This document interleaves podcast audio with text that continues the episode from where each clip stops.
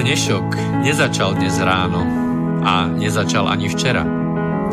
Na dnešok pozeráme cez minulé dni, mesiace, roky, desaťročia. V relácii Inforovnováha hľadáme odpovede na otázky, na otázky, ktoré kladie sám život, najmä ten spoločenský a politický. Dnešok totiž naozaj nezačal dnes ráno. Je pokračovaním včerajška, predvčerajška, baj udalostí spred 50, 80, 100 a viac rokov.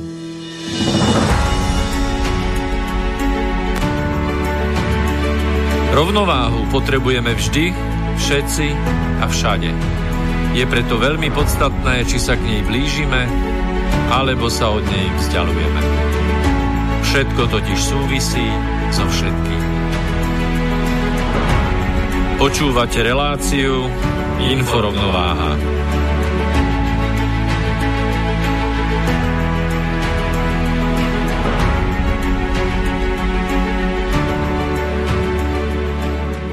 Príjemný dobrý večer, vážení poslucháči.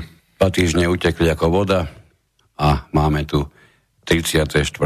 pokračovanie už štandardnej relácie Slobodného vysielača vysielanej z, zo štúdia Bratislave s názvom Inforovnováha. Dnešný 34.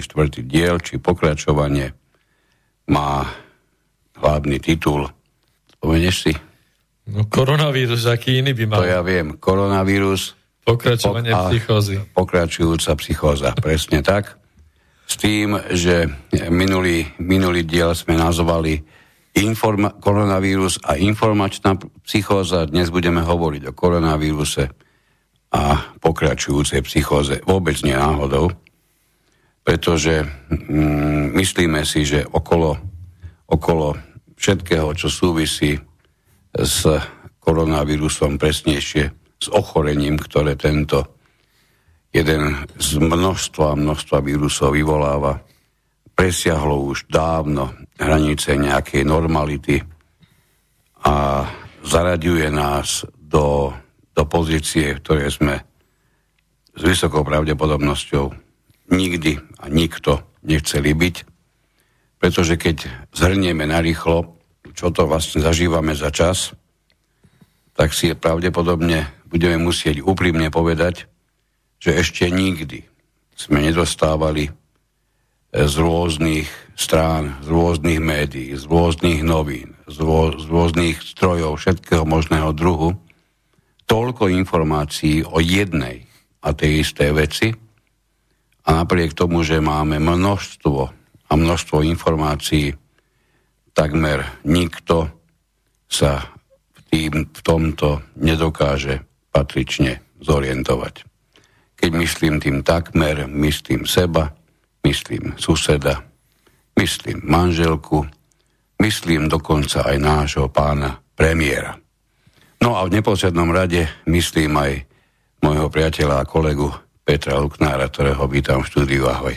A ja rovnako myslím aj na môjho kolegu Miroslava Kantnera, ktorého tiež vítam za Mixpultom. No, čiže bez akýchkoľvek problémov sa, ja osobne teda určite, ale predpokladám, že aj ty, priznáme k tomu, že napriek, napriek tej neoddiskutovateľnej skutočnosti, že sme získali množstvo a množstvo informácií, čo je vírus, čo je, bu, čo je bunka, čo je bacil a podobne a podobne mm, nie sme o nič múdrejší, ako sme boli pred dvomi týždňami, ba dovolím si povedať, že e, ten informačný šum, ktorý nás prenasleduje naozaj za každým rohom, na, za každom, na každom kroku, ja som sa to si určite spomeniete a ty takisto svojho času vyjadril, že sa obávam otvoriť chladničku, lebo tam bude určite sedieť Čaputová. Toľko jej bolo všade. Potom som vyhlásil, že sa obávam otvoriť, otvoriť aj záchod, lebo tam na 100% bude sedieť Truban, toľko ho bolo všade. Teraz už sa obávam otvoriť čo len, čo len dvere do bytu, lebo čakám, že otvoríme, tam bude jeden vírus. Koronavírus. No. Čo povieme rozumného na začiatok? No, tak to je výzva, pretože povedať niečo rozumné v tejto situácii je v každom prípade zložité. Ja Dobre, nepokúšajme sa o rozumy. Nebude, nebudeme robiť dnes velikánske rozumy. Ja som jednu vec zabudol povedať, pardon, uh-huh. že by sme ten dnešok chceli uchopiť tak, že my tu nechceme byť za, za premudrelých alebo za jediných informovaných alebo za, za inak orientovaných. My proste sa pokúsime nahádzovať vám určité otázky, čiastočne na ne dokážeme na niektoré z nich aj odpovedať, alebo zaujať minimálne náš vlastný postoj. A budeme veľmi radi, keď e, vy budete pátrať v tých informáciách, ktorými už disponujete a budete si vytvárať vlastný, tak povediac, svetonázor na túto vec. A o tom, ako sa vám to bude dariť, nám kľudne napíšte. Na, na, najlepšie na e-mail studiozavinač slobodnyvysielač.sk alebo v prípade, ak budete chcieť, aby sme vašu, vašu korespondenciu ponechali a napríklad nám poslúžila aj pre budúce vysielania, tak rovno napíšte k nám e, no, do inforovnováhy na e-mail redakcia zavináč inforovnováha.sk alebo vyhnite telefon a poprosím vás v telefonáte, ktorý dopredu si priznanie pravidla hry neprekročí dve minúty, v tom telefonáte nám môžete povedať, čo si o tom všetkom myslíte práve vy. A to na telefónne číslo 0951 153 919. Takže prepač túto spravodajskú hru na, na úvod som nemohol vynechať. Nech sa ti páči. No, tak e, budeme hovoriť chvíľu aj o vírusoch.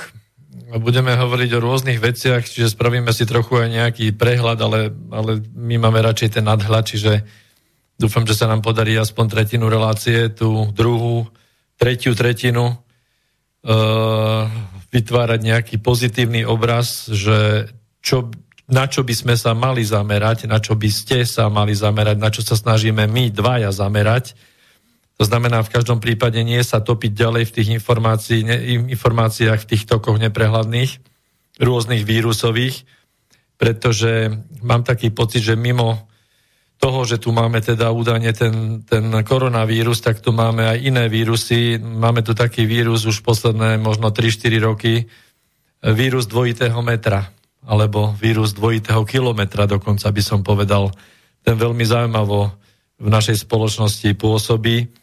Len toto pre istotu tu... vysvetlí, pretože najmä s tým kilometrom možno tí, ktorí nepočúvajú pravidelne, budú mať aj malý problém.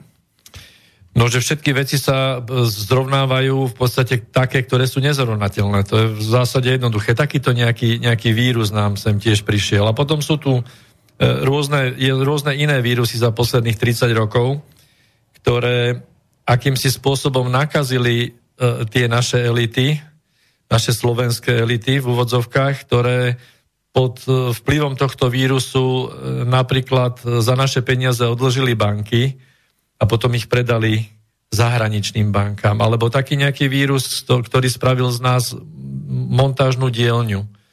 S tým, že, že tento vírus spôsobí teraz v krátkej dobe to, že nevieme, čo bude ďalej s našou ekonomikou, pretože všetky tie automobilové montážne dielne sa zrazu vypli. Otázka je, že takéto niečo skôr alebo neskôr si musel byť každý, každý jeden, kto o tom rozhodoval, vedomý, že to príde. Otázka je iba, že či sa modlili, či to príde neskôr, pretože svetová ekonomika za posledné obdobia stáročia prechádza pravidelne nejakými krízami, čiže bola to naozaj iba otázka času. Že ty zabudáš, že o tom rozhodovali veriaci. Nemyslím tým veriaci, štandardní náboženskí veriaci, ale o tom rozhodovali veriaci, ktorých veľmi správnym spôsobom motivovali tými našimi povestnými štandardnými korálkami a zrkadielkami. Vysvetlím trošku neskôr. Takže takto, takto zmotivovaní odborníci zo všetkých možných a nemožných kruhov prišli k záveru, že nič nebude na Slovensku užitočnejšie, ako natrieskať sem prakticky také množstvo automobiliek, že vytvoríme zo Slovenska výrobňu číslo, je, číslo 1 na automobily, čiže na ten sektor ekonomiky, ktorý, povedzme si otvorene, ako prvý vykazuje výpadky pri malom ekonomickom záchveve, nie je to ešte pri vážnejšom nejakom počine a už vôbec nie pri zemetrasení a definitívne pri akékoľvek pandémii. No, skúsme sa najprv pozastaviť nad určitými výrokmi nášho to premiéra nového, e, ktorý sa vyjadroval a ohľadom tohto by sme si to mali trošku viacej priblížiť, že, že v takejto situácii, v akej sa nachádzame, čo by mal predseda vlády, premiér danej krajiny, akejkoľvek krajiny, čo by mal robiť, ako by sa mal správať, pretože to je dosť dôležité. A... Ja viem to rýchlo, rýchlo odpoveď. Rozhodne nie ako náš pán premiér. Ako ste na to prišiel? No pretože to je veľmi jednoduché. Stačí pozrieť niekoľko záberov z činnosti, ktorú, pri ktorej ho zachytáva kamera. Ak by mi niekto povedal, že to je moderátor, tlačoviek, ja bez pochyby uverím. Nebyť toho, že viem, ktorý je premiér. Ak by som dostal informáciu, že to je hovorca vlády, bez problému uverím, pretože nikto nehovorí toľko, čo on. Čiže ja, on vykazuje všetky znaky toho, čo znamená, ako vyzerá nepremiér a príliš málo znakov, aby som ja uveril tomu, že táto loď na divokom mori je v tejto chvíli v dobrých kapitánskych rukách. E, to znamená, že sme prepriahali e, v nesprávny čas, máš na mysli. Sme v strede, v polke brodu dravej rieky a my prepriahame záprahy. Ak mi to, ak mi to odpustia poslucháči, ja tomu mám dokonca jedno z prirovnaní, ktoré nám adresoval jeden náš poslucháč. Ostali sme ináč veľmi veľa, veľmi veľa vašich reakcií, veľmi pekne na ne ďakujeme. Ten povedal presne k tomu, čo sme hovorili my v minulom, minulom vysielaní o pre, pre, prepliahaní e, koní uprostred, uprostred rieky. Povedal, že ono by to možno, že nebolo ani také najhoršie riešenie, ak by sme tie unavené kone, tie ťažné unavené kone vymenili za oddychnuté ťažné kone. My sme ešte stále funkčné ťažné kone vymenili za kone z cirkusu. A to je uprostred rieky problém. Takýto krásny poznatok nám poslal jeden z poslucháčov, veľmi pekne ďakujeme, odpovedňujem sa, nemám pred sebou v tejto chvíli práve ten konkrétny mail, takže neviem meno, ale hadam, to nie je také dôležité. Písateľ sa určite v tejto chvíli našiel. No a teda tento, tento náš líder, pokiaľ si myslel tie, tie tlačovky, toho, tie hovorcovské tlačovky, že, že zapneš, zapneš to, e, ideš do kuchyne, postavíš e, polievku na nedelu, vrátiš sa a on ešte stále rozpráva, potom zistíš, že ti chýba e, chlieb s múkou, tak odskočíš si do obchodu, vrátiš sa, on ešte stále, tá tlačovka ešte stále funguje, ešte, ešte stále vysiela a vysvetľuje. Potom ideš vyvenčiť psa, vrátiš sa a ešte stále vysvetľuje niečo. Hej, to, o, o tom to hovoríme. Neviem, neviem, či vysvetľuje preto, sme takí nechápaví, alebo preto, že je potrebné tak veľa o tom hovoriť. Stále si nemyslím, že až tak veľa vecí bolo urobených výjimkou za rôznych príkazov a zákazov, Nemyslím si, že bolo urobených tak veľa krokov novou vládou a tak jednoznačných a správnych, aby som v tejto chvíli mohol zatlieskať a pousmiať sa, že tie, tie oddychnuté kone nie sú cirkusové, oni sú skutočne ťažné. No a poďme konkrétne, poďme k tomu, že neviem, ale nezastihol som nikde, nikde v nejakom priestore uh, v éteri alebo v médiách, že by sa niekto venoval tomu, že bola vyslovená veta, že e, pán premiér povedal, že Slovensko by malo ísť do blackoutu.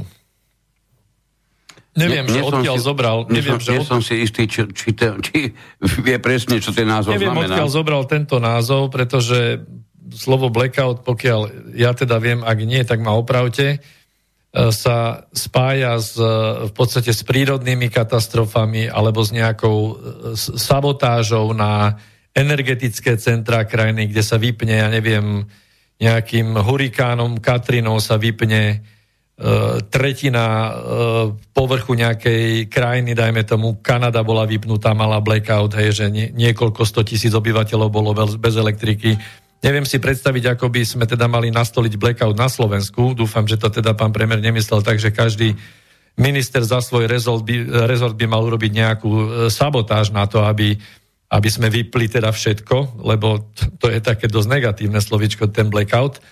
Blackouty boli napríklad v Južnej Amerike, že, že vypadli celé oblasti od elektriky a boli tam teda vážne problémy. Tak ja chcem iba veriť, že toto nebolo tým myslené, ale veľa ďalších ľudí v čítaní rôznych ekonómov toto slovičko akoby prebrali a, a brali ho, alebo sa zaoberali s ním ako, ako s niečím vážnym. Ja sa skôr pýtam, že či tu nebolo na mieste hovoriť o, o, o slovičku inom, ktoré sa používa, alebo o slovnom spojení shutdown, čiže o ako keby vypnutí, ale vypnutí energetiky znamená, že sa dohodneme k nejakému dátumu a zastavíme nejaké prevádzky, zastavíme fabriky. Hej, ale nie, že, že odpojíme ľudí od elektriky, alebo od plynu, alebo od, od internetu, alebo e, proste základné veci, čo sa týka blackoutu. To len, to len ako taká, taká nejaká vec, ktorá mi v tom, v tom dosť vadila, že, že všetci vlastne operujú s blackoutom, čo je vlastne, čo by bola tragédia pre, pre na, Slovensko ako také. Potom je tam fakt, kde uh, vypnúť teda krajinu, keď to povieme takto slovensky, na tri týždne, mm, neviem akože, kde zobrali tie tri týždne, v podstate vyzerá to tak, že to bolo z hlavy nášho pána premiéra, pretože, pretože e, tí koaliční partneri sa k tomu vyjadrovali okamžite v podstate negatívne, že s tým moc teda nesúhlasia. Ale keď sa zamyslíme spoločne, čo sa vyrieši, keď by sa Slovensko teda vyplo na tri týždne. Keď ten vírus, ako, ako hovoria, že má 14-dňovú inkubačnú dobu, No, niektorí hovoria aj o, o dlhšej dobe, alebo teda Ešte aj o niektorých dobe. prípadoch, tak? Tak, tak keď zoberieme, že, že sa môžu nakaziť od jedného nositeľa viacerí, ten pomer môže byť, ja neviem, 1 ku 10, možno viac, tak, tak následne sa predlžuje tá doba. Čiže či kým sa prejaví, že niekto bol pozitívny a nemusel ani ochorieť, ten bol v styku s ďalšími, na nich sa to môže prejaviť teda v tom extrémnom čase o ďalších 14 dní. To už máme 28. Hej, to už máme zase jeden, jednu splň alebo jeden nov za sebou. Hej. Čo nám toto pomôže?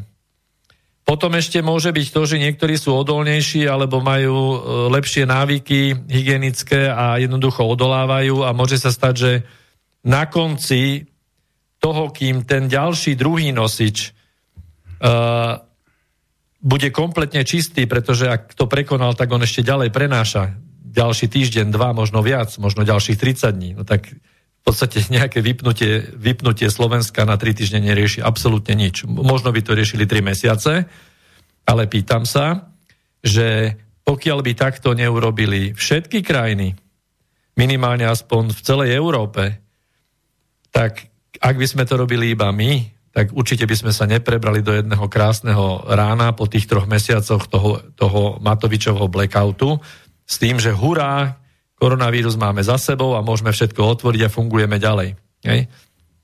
Neviem, ja som si nevšimol, mám výhľad na diálnicu, že by, že by sa nejak zastavili kamiony. Sa pýtam, odkiaľ tie kamiony idú.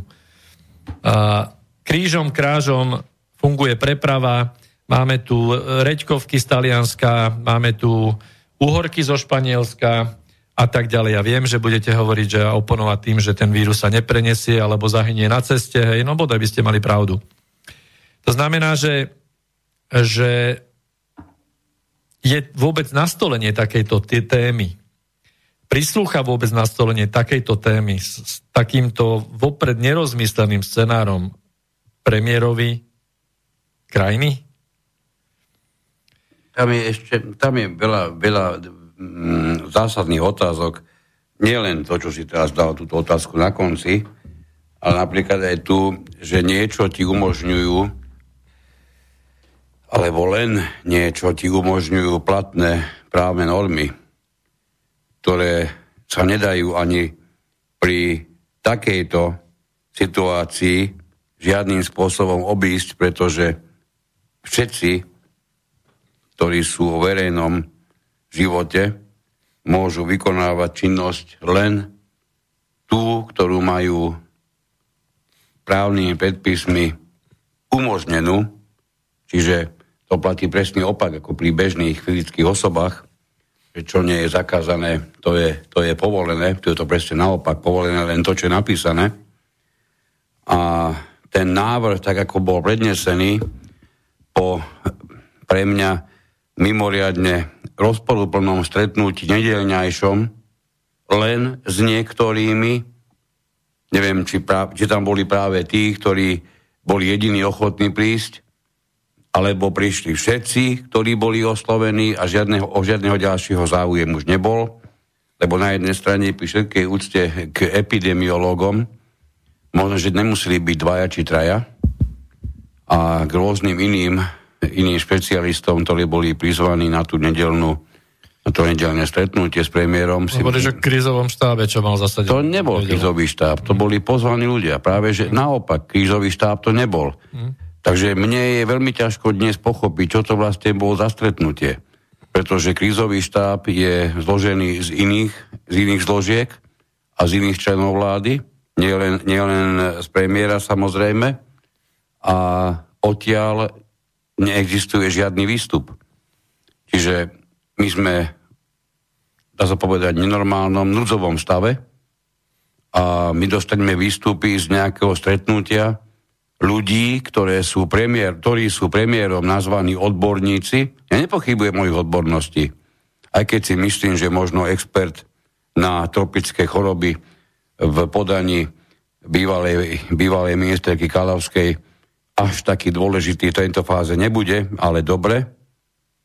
No, e, absolútne vynechaný, vynechaný tento krízový štáb, veľmi dôležitý. A čo pre mňa už je úplne v rozpore s normalitou, absolútne vynechané bezpečnostné zložky, ktoré rozhodne majú do toho, čo hovorí. Čiže celé to pre niekoho, ktorý, ktorý si dáva tú, mm, dopri, do, dopraje ten luxus pri uvažovaní sám sebe, tak ten nedelňajší výstup, ak ho nechcel rovno nazvať ďalším PR pána premiéra počas v, v, v jeho kariére, tak ho, mohol to nazvať ešte rôznymi inými pomenovaniami, ale veľmi ťažko by k tomu niekto, kto o tom aj uvažuje, mohol pripevniť cedulku, že nič lepšie sa urobiť nedalo. Ale v, v každom prípade, keď sa zamyslíme nad tým, že e, čo by sme mali očakávať od premiéra krajiny, tak jedna vec v každom prípade je to, že e, keď je politik, ktorý robí opozičnú politiku, tak ako pán Matovič robil 10 rokov, tak to si vyžaduje samozrejme iné kvality, iné nastavenia. Ne? To je deš- v podstate deštrukčná robota. To je mm, nadmerná kritika, to je vyhľadávanie všetkého, čo nesedí. Štandardná opozičná politika čím si deštruktívnejší a kritickejší, tým robíš tú opozičnú politiku lepšie. No to je v poriadku, Ej, len teraz on, keď sa...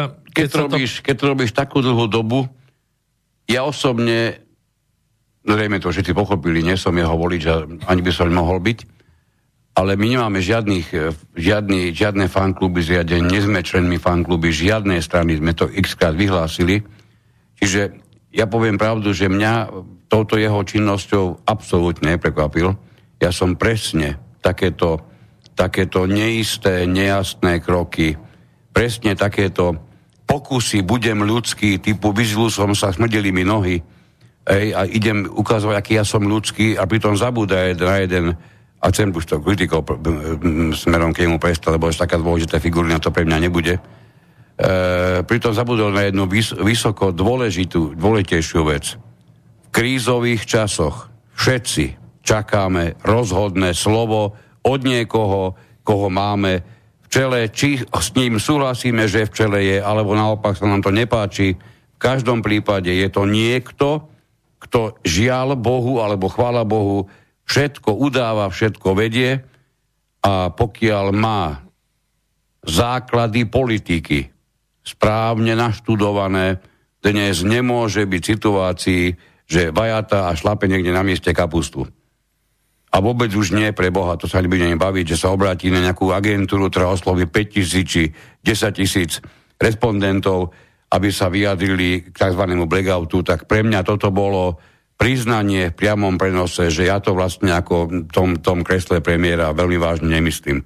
Pretože ak niekto mu dovtedy, nedaj Boh, ešte veril, tak predpokladám, že, že po tomto mimoriadne rozsiahlom prešlape ho tie, ho tie mm, pozitívne stránky pána premiéra možno aj prešli. Ja vidím jedného nerozhodného, nerozhodného muža, ktorý sa fantasticky hodí do opozičných hlavic. A presne ako sme si ho mnohí nevedeli predstaviť vo vláde, tak už si ho vôbec nevieme a priznajme, niektorí ani nechceme predstaviť ako premiéra. Ale posúďme sa nabok od tejto od tejto politickej figuriny, ktorá utrpela, ako všetci ostatní v našej politike, žiaľ Bohu, trpia jedným a tým istým. Politika sa nikde nevyučuje. Do politiky sa dá prísť vďaka peniazom, ale nedá sa v nej zostať, byť vážený, byť autoritou, byť uznávaným politikom len preto, že som si predtým dokázal pri nejakej svojej činnosti nahonobiť dostatočné financie, aby som sa možno cez PR agentúry do tej politiky vôbec dostal. To sú tie dva úplne odlišné stupne, ako raketa. Hej, má niekoľko stupňov, čiže pre mňa pán Matovič a celá svojta, ktorá to momentálne je, splnila tú jednu časť tej rakety. A tá druhá je neexistentná. No ako si správne poznamenal, že vlastne momentálne máme v čele strán aj momentálne vo vedení krajiny ľudí, ktorí, ktorých volili tých ich fankluby, ktoré zastávajú tú tézu, ktorá určite nie je zdravá, ak nechcem povedať, že je chorá, že dajme tam všetkých, len nie politikov.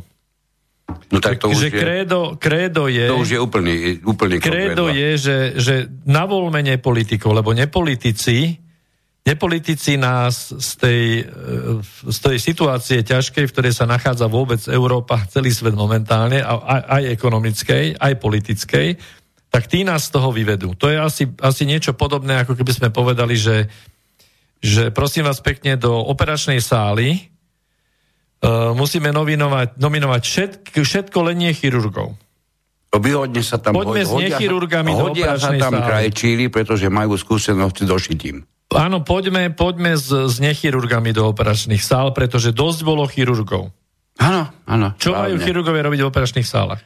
Mimochodom, na, chemi- na miesta obsadené chemikmi si viem predstaviť niekoho, kto je úspešný v strojárenstve. To dosť bolo chemikov, poslante, aké výsledky má chemia. No, podľa mňa, podľa mňa dosť bolo spevákov v opere. Presne, takisto mali by nastúpiť rockery. Koho to baví, hen to počúvať. Čo rockeri amatéri nejakí by mali, Hviezdna rota by mala nastúpiť. Ešte lepšie tí, čo to teraz nikdy nespievali. Áno, áno, presne tak, dobre hovoríš.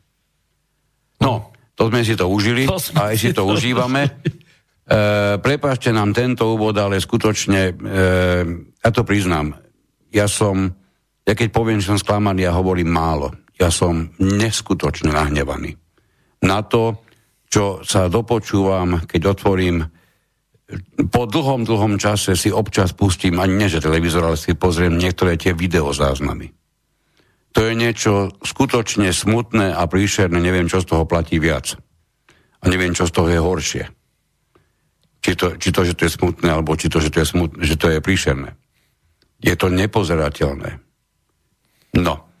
E, dobre, máme jednu, jednu časť venovanú viac menej vnútornej politike za nami, mohli by sme si zahrať a potom sa pustíme do niečoho, čo trošku súvisí viac s celým svetom, pretože tá pandémia, e, tá neviem, či našťastie, či na nešťastie nepostihla len Slovensko, aj keď našťastie u nás len takých, takých ako keby nedbalých rysoch. Takže dáme si pesničku a budeme pokračovať ďalej.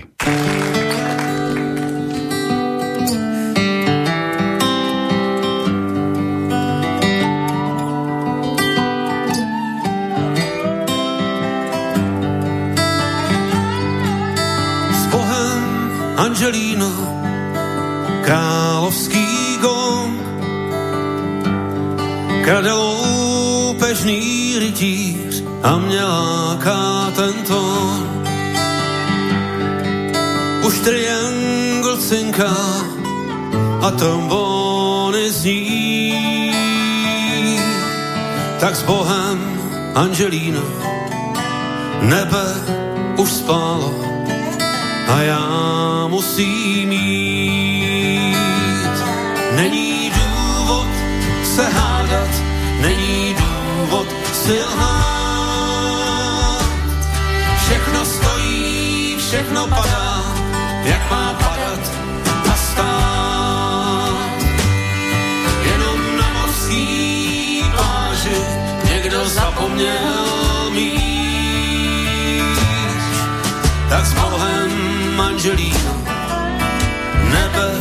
se chvěje a já musím pryč.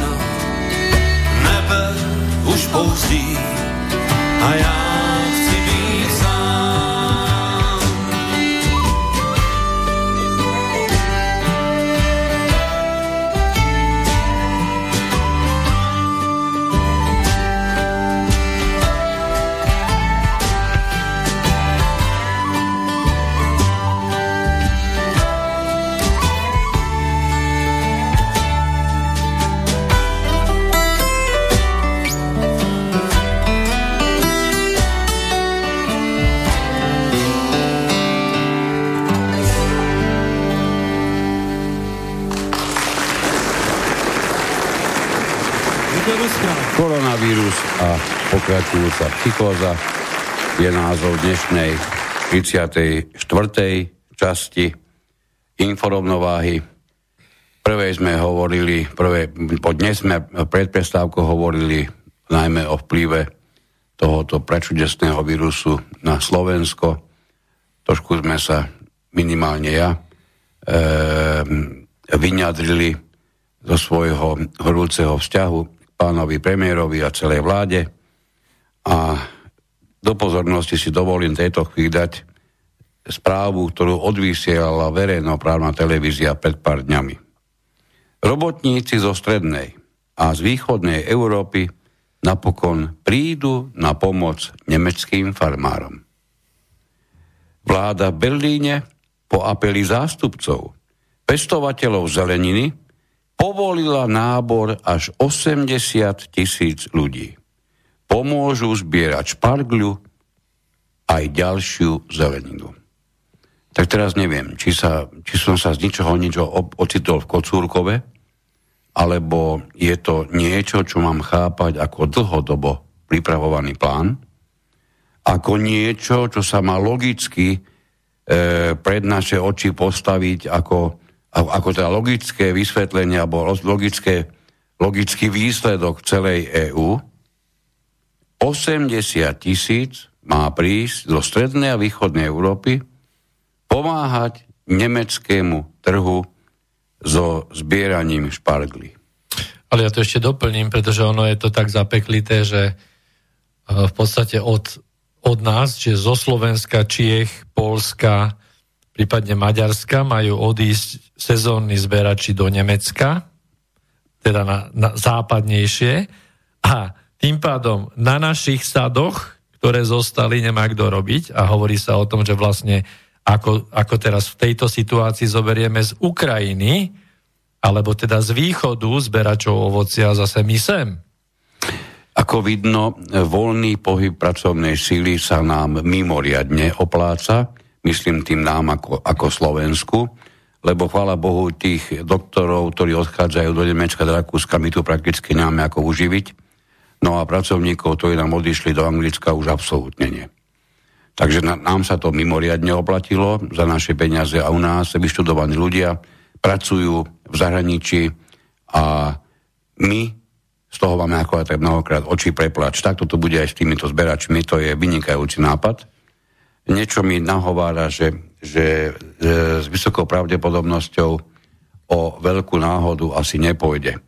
E, ešte predtým, ako pôjdeme ďalej, ale pristavím pri aspoň niekoľkých mailov, ktoré sme dostali. Marek píše, dobrý večer. Čo má byť iné v týchto časoch informáciou číslo 1, ak nie tento vírus, ktorý je neobvykle nákazlivý, exponenciálny rast všade tam, kde nezaviedli drastické opatrenia. Španielsko, Taliansko, USA. E, Marek, či je tak neobvykle nákazlivý, ako sa o ňom hovorí, a či zaznamenáva expo, e, exponenciálny rast všade, kde nezaviedli drastické opatrenia podľa toho, čo máme my pozberané informácie je minimálne otázne. Nič menej, keď to tvrdíte vy, máte tomu zrejme dôvod.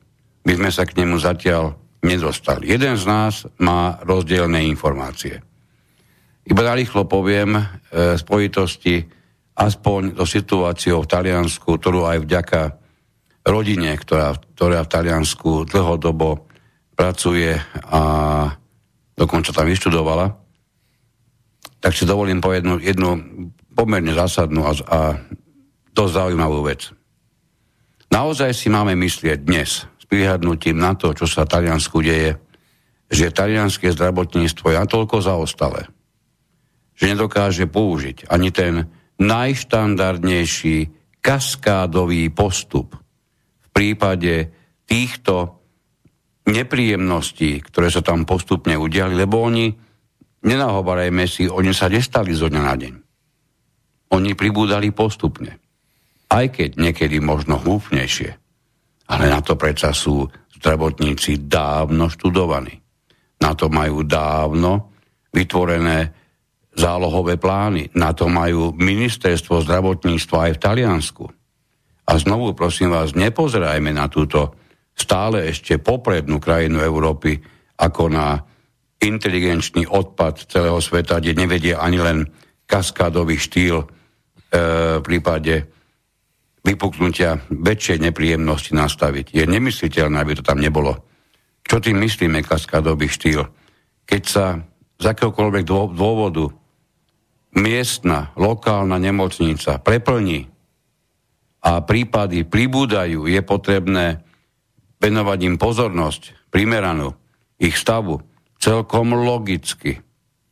Po, pre, po, po zaliati prvej kaskády sa pomyselná voda prelieva na ďalšiu a tou ďalšou v tomto prípade sú, je najbližšia nemocnica v okolí. Keď tá pretečie, tak sú to ďalšie nemocnice v okolí. Keď, tá, keď, tí, keď tieto pretečú, sú to ďalšie a ďalšie nemocnice v danom regióne. Keď je región celý zaplnený, logicky sa, sa tí, ktorí znesú prevoz, pre, prevážajú do ďalších voľných nemocníc. Budeme v tejto chvíli sami sebe tvrdiť, pri všetkej úcte, ktoré z Talianska dostávame o počte obeti, budeme naozaj tvrdiť, že sú kompletne preplnené, zaplnené všetky nemocnice v Taliansku. Videli sme Bergamo. Videli sme zábery z Márnice Bergame. Určite nikto nebude tvrdiť, že to nie je plné. Jasné, že to je plné. Dokonca truhli priamo v nemocnici. Ale videli sme zábery z Milana? Miláno je len 60 kilometrov od Bergama. Videli sme zábery z Verony? Tá je tiež nedaleko. V konečnom dôsledku Veľké Benátky tiež nie sú až tak veľmi vzdialené. A čo taký Rím? Pretože niekde sa tie kaskády zachytiť musia. Informáciu o tom, že by bol rovnakým spôsobom eh, postihnutý celý talianský polostrov, nikto z nás v tejto chvíli, predpokladám, nemá. Ak máte, buďte takí dobrí, dajte nám vedieť. To je prvý poznatok smerom k Taliansku. Druhý. Eh, pozerali sme grafy opäť vďaka jednému z poslucháčov, ďakujeme pekne, zaslal nám grafy, máme v tom výrazne jasnejšie. Máme tie grafy dnes z Nemecka, nemáme ich z Talianska, ale aj tie nemecké, myslím, že povedia veľmi veľa. Úmrtnosť v minulosti, v minulých rokoch, x rokov po sebe, sa vždy hýbala na úrovni 1,1 až 1,2 muža na jednu ženu. Čiže zhruba o 10 20% mužov zomieralo viac ako žien. Je to dané zrejme samotnou schránkou mužského, mužského človečenstva, ktoré je asi, asi citlivejšie na vonkajšie zásahy. Tak 52% muži a 48 žien. Jednoducho, jednoducho žena prežije viac. Veď nie náhodou sa dožívajú ženy aj vyššieho veku. A nie náhodou prinášajú nový život a, a majú inú náhodou. výbavu. Presne tak okrem iného aj obvykle výrazne vyššiu imunitu. A teraz, čo to musí byť, keď táto bežná, tento bežný pohe, pomer, ktorý je dlhodobo, nie že 1, 2, 3 roky, to je dlhodobo odsledované v samotnom Nemecku na úrovni 1, 1, 1, 2, sa v tom istom Nemecku v prípade koronavírusu spôsobujúceho ochorenie COVID-19 zmení na 2 ku 1. Čiže mužov zomiera dvojnásobne viac ako žien. Veľmi pekne ďakujem za tú informáciu. Naozaj poviem, e, že bez tejto informácie, ja by som asi, asi nemal ani získať. Neviem, neviem e, z akého nemeckého zdroja, lebo to bolo originále, ale autor určite vie. Teda e, písateľ posluchač, ktorý nám to poslal. Ešte raz ďakujeme. No, to isté, ale to hovoríme už teraz údajne, pretože nedisponujeme tými číslami priamo z talianského zdroja. Dokonca aj ešte vo väčšom meritku sa deje v samotnom Bergame. Všetko, čo v Bergame vidíme, vrátane vojenskej techniky v uliciach, ktoré je tam plno, niektorí, ktorí ste videli včera, e, článok, kde kde video bolo uvedené aj v, od trénera Petri Vlhovej, talianského trénera, tak te, to video začínalo tým, že bola snímaná prázdna ulica v nejakej menšej dedinke, ktoré on vyrastal. Z jeho rodiska, no. Z jeho rodiska. A prvé, čo prešlo na záberoch, boli, boli tri vozidla, tri, tri vojenské vozidla. Čiže tam ten stav ani zďaleka nemôže byť bežný a keď to prináša takéto výsledky a vše, takmer, takmer všetko je to lokalizované do, do malé, pomerne malého územia, neviem, nebudem konšpirovať, neviem, čo sa tam deje. V každom prípade je to, je to úplne iný postup ako kdekoľvek inde na svete, s výnimkou dnes už zrejme e, New Yorku, kde sa to do okolností odohráva takmer totožná dráma. Dokonca ešte s väčším množstvom obetí. A opäť lokálne, a budeme hovoriť o americkom zdravotníctve, že je natoľko mizerné, že nedokáže, nedokáže vhodne a včas diagnostikovať a liečiť, no, no predpokladám, že skôr nie ako áno. Problém bude trošku inde. No, a keď už sme mali tie, tie maily, tak ešte, tak, daj. tak ešte narýchlo poďme. Aj, a tu nám niekto predáva rúška, ďakujeme pekne, máme niekoľko vlastných. E, dobrý večer páni, Luboš nám píše, alebo teda Lubo, k tým automobilkám, no viete, v tej dobe to bol nevyhnutný ťah, ako naštartovať ekonomiku. Ale ako spomenul aj profesor Stanek v jednej z jeho prednášok, tým sme si len kúpili drahocenný čas. Žiaľ, ten sme premrhali. Slovensko sa za tú dobu malo preorientovať, respektíve rozšíriť svoje ekonomické úvodzovkách chápadla. Žiaľ, teraz je už ťažko plakať nad rozliatým liekom, len pevne dúfam, že nasledujúce generácie sa z toho všetkého poučia. Len toľko. E, neviem, či chceš reagovať.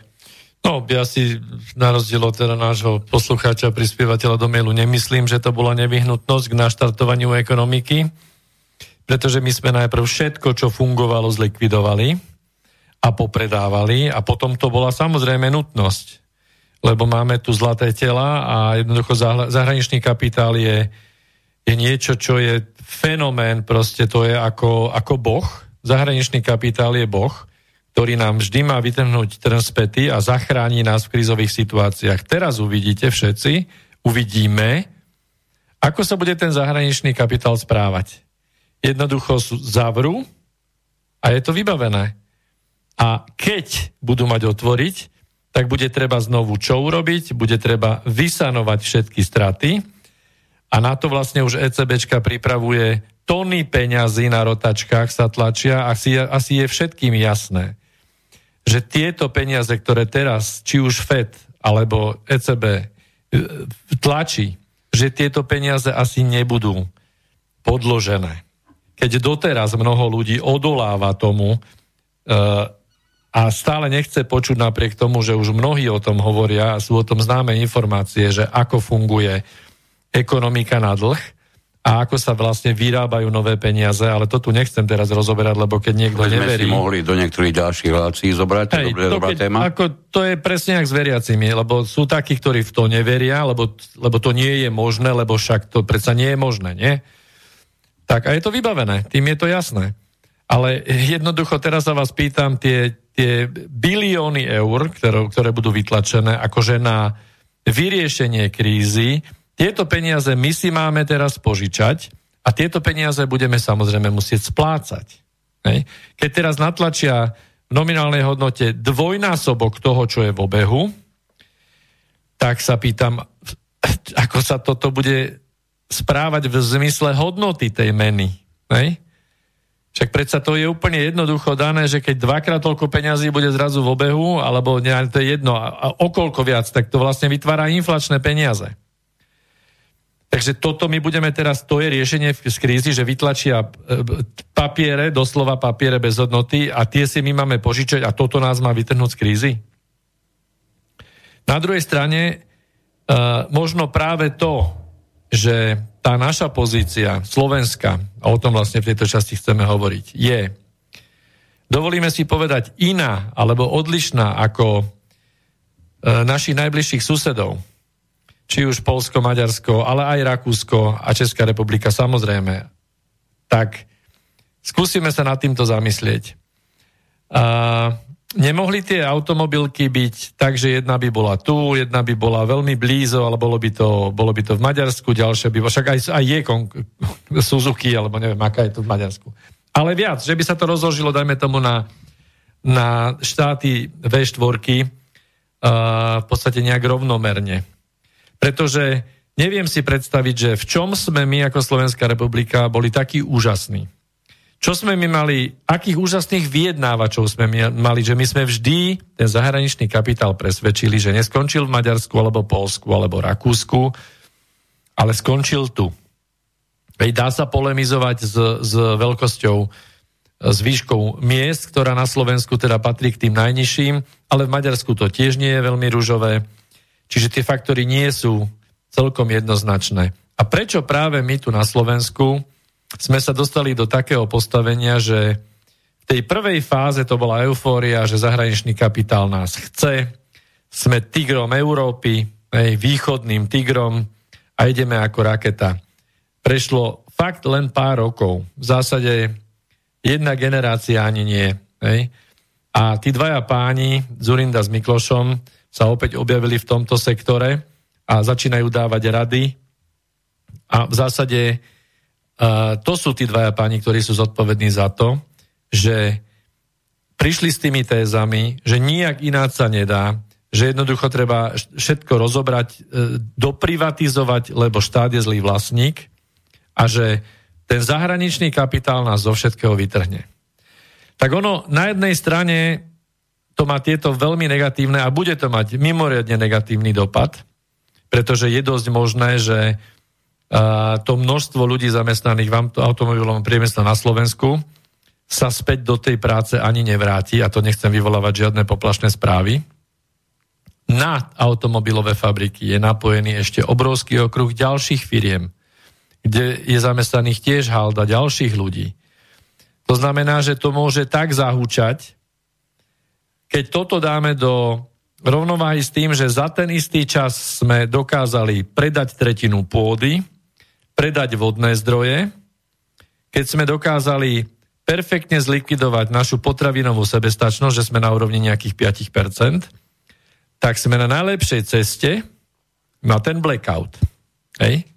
Ale naozaj nie chcený blackout. Pretože neviem si predstaviť, že čo v rámci ekonomiky teraz budeme robiť. A vlastne to je to, čomu sa chceme povenovať, že každá v podstate ťažká situácia alebo naozaj krízová situácia, v ktorej sa môžeme ocitnúť ak sme sa už v nej neocitli, má aj tú pozitívnu stránku. Tá pozitívna stránka tá vyplýva z toho, že v každej kríze je aj šanca. Otázka teraz je, že naozaj z tohto miesta by sme sa chceli prihovoriť jednak k vám všetkým, čo počúvate. Jednak aj k našim predstaviteľom. Aj, aj tým, ktorí teraz vedú túto krajinu a tento náš štát, pretože a, do, pokiaľ to budú mať v rukách, tak tie kroky, ktoré teraz budú robiť, tie rozhodnutia, ktoré na základe tejto veľkej krízy a hlavne keď, keď sa táto celá korona, e, e to, toto celé koronašialenstvo pominie, tak ako pôjdeme ďalej, to bude mimoriadne roz, rozhodujúce v tom, ako o ďalších 10-20 rokov bude Slovenská republika vyzerať. To znamená, že na jednej strane je to obrovská šanca reštartovať celý náš systém, celú našu ekonomiku, postaviť ju na nových zdravých základoch. To znamená, že naša vláda by sa mala zaoberať a poslanci by sa mali zaoberať v zákonodárnom zbore tým, ako oživiť malých a stredných podnikateľov pretože len na nich môžeme my postaviť fungujúcu ekonomiku. Jednoducho, pokiaľ sa opäť spolahneme na veľkých zahraničných investorov, keď sa zase vysanujú tieto veľké balíky, ktoré v konečnom dôsledku zase my len zaplatíme, tak budeme o pár rokov v rovnakej, ak nie väčšej kaši. A znovu budeme hovoriť o tom, že sme absolútne závislí. Keď sa pozrieme trošku do, do bankového sektora, ako sme spomínali, bankový sektor sme za naše peniaze najprv vysanovali a potom sme ho predali vlastne zahraničným bankám.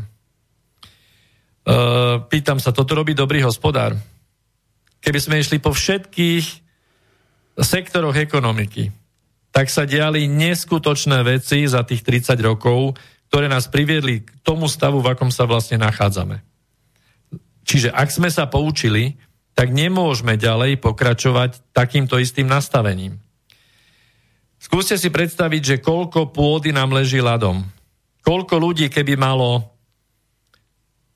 na zahrade nejakú hydinu, akože na dedinách je to aj tak a, a trošku sa to vrátilo, ale hovoríme vo väčšom meritku. E, sme schopní pochopiť vôbec to, alebo hovoril niekto vôbec pred 5 rokmi, či z médií, alebo analytikov, domácich, svetových, že napríklad také sankcie, ktoré uvalili na Ruskú federáciu, okrem toho, že majú nejaký negatívny dopad, že môžu mať aj pozitívny dopad.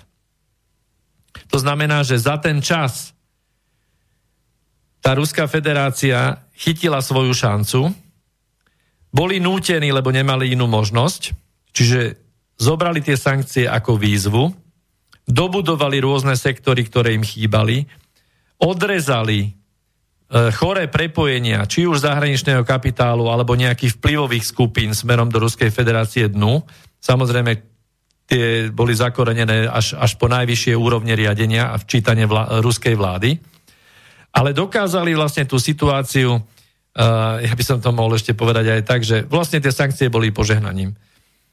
Putin by sa mohol v podstate poďakovať západným lídrom, ale my, myslím si, môžem za nás dvoch hovoriť, že to vidíme inak. Hej. Pokiaľ nás počúvate, tak viete, že podľa nášho názoru existuje nadnárodné riadenie. To znamená, že tie sankcie boli stanovené nadnárodným riadením. A tým chcem priviesť k tomu, aby ste premýšľali, že takisto asi nebude náhodou, že krajiny ako je Česká republika, ktoré sú ďaleko, ďaleko hlbšie previazané, alebo väzbách, ktoré budú aj zachované po kríze. Takisto Polsko, takisto Maďarsko. Len my sme akoby taký ostrov vnútri, ktorý vďaka tomu, ako máme tie priemyselné a vlastne hospodárske sektory postavené, máme šancu, v úvodzovkách šancu padnúť úplne na dno a začať na čistej ploche. Ale treba si premysleť ako. Uh, znovu, keď rozmýšľame o tom, že je tu nejaká nová ekonomická šanca, ktorá sa e, rysuje s, pri spojení e, smerom na východ, čiže hlavne Čínska ľudová republika.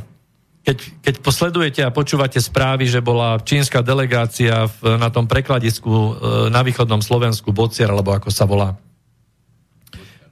Bočiar. Má to byť, má to byť súčasťou novej hodvábnej cesty. Čiže ak vieme, aká bola hodvábna cesta v minulosti, aký mala ekonomický význam na rozvoj uh, tej oblasti, ktorou bola vedená, tak zrejme je každému jasné, že by sme sa o takúto investíciu z Číny mali usilovať. Uh, správy hovoria, že tá delegácia, čo tu bola, bola nadšená s lokalitou, bola nadšená s, tým, s tými podmienkami, ktoré tam sú, sú pripravení zainvestovať. A teraz sa pýtam, kde je problém? Ako je možné, že vrchnosť v Bratislave, je ochotná si požičať peniaze z tej istej ECBčky, ktorá to natlačí a, a je ochotný, sú ochotní posunúť túto šancu, má to prekladisko, potiahnuť široko, e, široko rozhodnú trať až do Bratislavy, respektíve k Viedni, kde budeme síce nejakým spôsobom participovať na prevoze či na transporte, ale jednoducho sa zbavíme v úvodzovkách zbavíme sa možnosti rozvoja e, celej tej oblasti východného Slovenska na, na, na, tú, na to prekladisko. Čiže znovu sa na to môžeme pozrieť tak, že bola by to úžasná investícia, bola by to úžasná príležitosť, ale dostalo by nás to do nejakých vzťahových závislostí zase na Čínsku ľudovú republiku. O Číne sme sa bavili viackrát, je veľa analýz, ako funguje čínsky systém. Mnohým ľuďom zrejme nebude povoli a nebolo by povoli, pokiaľ by, pokiaľ by sa podobný systém, ako už v niektorých provinciách v Číne sú zavedené tie systémy uh, sledovania pomocou kamier, rozpoznávania tvári a sociálny kreditný systém, že či si zaslúži občan to alebo ono právo, alebo či si ho nezaslúži, alebo či, či nejaké služby sú pre ňoho drahšie alebo, alebo lacnejšie. Toto asi tiež nie je tá cesta, ktorá by sa nám páčila. Tak potom sa treba chopiť príležitosti. Vždy v krízových situáciách, kedy hlavní hráči vedú nejakú vojnu, som spomenul to slovo vojna, uh, nespomenul som ho náhodou. Ak sledujete internet, sledujete správy, tak viete, že sa presúvali rôzne armády na rôznych územiach. Hej? Sú správy o tom, že sa presúvali obrovské kolóny vojsk, pravdepodobne amerických, po celom Nemecku. Sú správy z Talianska, že sa tam nachádzajú kolóny ruských, ruskej armády, prípadne nejaké čínske zložky. Ja neviem, či to je pravda, ale tie zábery tu sú keď sa pozriete na množstvo obrázkov ohľadom koronavíru v Taliansku, tak miesto toho, aby ste videli nejakých, nejaké sestry zdravotné, lekárov a nemocnice, tak vidíte talianské mesta s kolónami vojenskej techniky. Nemyslíme tým len tú neslávne známu videosekvenciu e, vojenských nákladných aut, ktoré prevážali na spopolnenie tela. Tie trúly. Tie trúly opäť údajne s nápisom RIP to nie je jediná vojenská technika, čiže, ktorá sa vyskytuje. Hej, čiže ešte, ešte, ešte dokončím tú myšlienku, že keďže naozaj to vyzerá tak, že samozrejme e, vojna funguje skrytým spôsobom v tejto dobe, čiže sme vo vojne zrejme, aj keď sa to tak nezdá. A všetky tieto mediálne správy a tento prekrytie e, touto pandémiou e, tomu len nasvedčujú všetky zraky vlastne sú odvedené mimo a dejú sa rôzne veci, o tom nechcem hovoriť, lebo nie sú podložiteľné, ale hovorí sa o rôznych veciach, ktoré sa vo svete momentálne dejú. Ale vždy v takýchto časoch, a chvála Bohu, že nepadajú bomby z oblohy, tak ale v takýchto časoch sú tie riadiace procesy masívne oslabené a býva to vždy v nejakom úseku histórie šanca, chopiť veci do vlastných rúk. Čiže je to ako keby výzva zamyslieť sa nad tým, že či v tomto čase nemôžeme sa pokúsiť a začať ako keby na zelenej lúke a prebudovať našu ekonomiku, náš štát, postaviť to naozaj na iné základy a skúsiť si utrhnúť viac tej samostatnosti. Aby som to aspoň, aspoň trošku mm, okomentoval, tak by som tomu pridal aspoň to, že mm, niektorí z nás, skôr z vás ako z nás, vykonávame prácu, s ktorou na, možno, že nie sme celkom spokojní. To je prvá vec.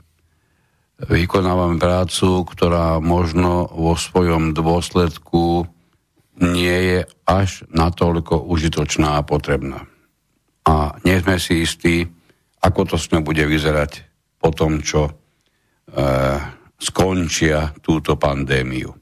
Oni. Čiže už je to chvíli možno niektorí vážne uvažujeme najprv nad tým, či zostaneme zdraví a ak nie, tak či to celé prežijeme. A to je na prvom mieste je to veľmi blízko, oslovuje to príliš veľké množstvo ľudí, ten strach je mnohokrát viditeľný, hmatateľný, sám viem, o čom hovorím, v minulom vysielaní ste sa na tom niektorí pobavili, ale to, preto bolo aj tak odvysielané, ale naozaj to bola pravda. Ja som bol mimoriadne vystresovaný celý ten týždeň a jeden deň. A Čiže máme naozaj strach jednak, jednak e, o zdravie, možno pritom aj o život. A zatiaľ nám mnohým nie celkom, nie celkom dopadajú tie štandardné sociálne problémy, ktoré pred mnohými z nás s vysokou pravdepodobnosťou vyvstanú. A bolo by veľmi užitočné venovať čas, kedy mnohí a mnohí musíme byť doma. nie len tomu, že od rána do večera počítame cukor alebo ja neviem šošovicu, lebo aj to sme sa už tým názorom stretli, samozrejme zrejme to bolo veľmi humorne naladené, alebo tým, že od, od nudy neviem, čo mám robiť, okusávam skriňu, aj to som si niekde prečítal. E, táto, táto nuda by vám mala priniesť najpodstatnejšiu vec, odkaz týchto dní možno, že sa znovu máme rozhodnúť, čo budeme robiť ďalej. Možno, že sa máme znovu pripraviť na niečo, aby sme to vec mohli vykonávať. Možno, že sa máme niečo doučiť. Možno, že sa máme niečo naučiť. Čokoľvek budeme robiť po odnení pandémie, nech je to naozaj čokoľvek, semienka toho, zasa, my, my, my naozaj sadí, sadíme v tejto chvíli. Stále si myslíme, že hovoríme o týždni, niektorí hovoria o dvoch, katastrofisti hovoria o troch týždňoch, že budeme ešte doma. Iní hovoria, že matematika vám to jasne povie, že do polovici júla. Um, a iné simulačné mod- modely do jary 2021? Napríklad, a to budeme mať naozaj dosť času, lebo pomaličky urobiť do seba aj, aj ja neviem, akú, akú, akú špecializáciu. No keď sa tak na nás pozrieme, my budeme mať dlhé vlasy až po plesia. No my budeme veľmi dlho vlasy, áno, pretože, pretože pri všetkej úcte k normalite zavrieť ešte aj, aj holičstva, no pomerne zaujímavý výsledok. Pritom sa dalo učiť a zabezpečiť to, aby, aby v holičstvách viac ako jeden človek nebol. A s rúškou, s rúškou na, seb, na, se, na sebe dnes pracuje také veľké množstvo ľudí, že si neviem predstaviť, že by práve, práve holiči alebo kaderničky nám to mali niečo výrazne zmeniť. No dobre. E, jedného pekného dňa nás pustia z tých, z tých bytov, vybehnú vyslovené levy, hej, všetci zrejme a, ale aspoň si budeme mnohí rovní a rovní, lebo tak asi nikto nebol medzi tým holiča, pokiaľ tú holičku nemá doma alebo niekde, kde by to mohol zastaviť. No, e, chvíľku som bol pri tej, pri tej matematike. On totiž to, opäť poviem, ja som mi, mimoriadne nahnevaný na všetky tieto matematické modely nepoviem, že istú užitočnosť majú a musia mať a nebudem hovoriť, že sú absolútne zbytočné. Ale dostať ich do bežnej dispozície bežným ľuďom, ktorí už i tak majú mnohí a mnohí vážne sociálne problémy v tejto chvíli, tak k ním ešte pridajme aj tento matematický model hovoriaci o polovici júla a nedaj Boh o jari 2021, tak skutočne čo môžem ako výsledok dosiahnuť? No v zásade len väčší strach. Viete, na čo je používaný a využívaný strach odjak živa?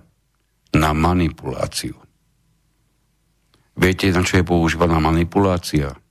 Na to, aby tí, ktorí by inak niektorú vec pravdepodobne nerobili, aby ju urobili ešte dokonca a boli pritom aj veselí. To je manipulácia. Keď nás niekto chce dostať do strachu, tak je do 100% istotou v pozadí manipulácia. Tak to bolo vždy a aj bude. Koľkokrát sme sa vyhrážali deťom a akými katastrofickými predpovediami. Áno, keď si neupracujú hračky. Nikdy sme to nemysleli vážne, ale o to manipulatívnejšie sme to urobili. Niekedy dokonca aj s výsledkom. Do skúsenosti vieme, že málo kedy. No, k tej matematike, narýchlo, pretože som správca bytových domov, tu mnohí viete, nemôžem vynechať, ako sa mnohokrát v živote veľmi vážne pobije matematika s realitou. Ja vám chcem taký jeden príklad, ktorý ma okamžite pri tom, keď som zachytil tieto čísla, o tom matematickom modeli viažúcim, viažúcom sa na Slovensko. Hneď ma, hneď ma táto matematika napadla. Pred pár dňami som to prednášla práve cez webinár. E, totižto, keď berieme do úvahy teplotu, ktorú v bytových domoch vyvoláva, vyvoláva dodané teplo, obvykle z centrálneho zasobovania teplom, tak prídeme k neskutočným matematickým výsledkom. Medzi nad sebou bývajúcimi vlastníkmi, to znamená v tých istých bytoch, možno rozdiel 1, 2, 3 poschodia, sa môže stať, že jeden vlastník od druhého, lebo matematika to dovolí, zaplatí za teplo za konkrétny rok 9-násobne viac.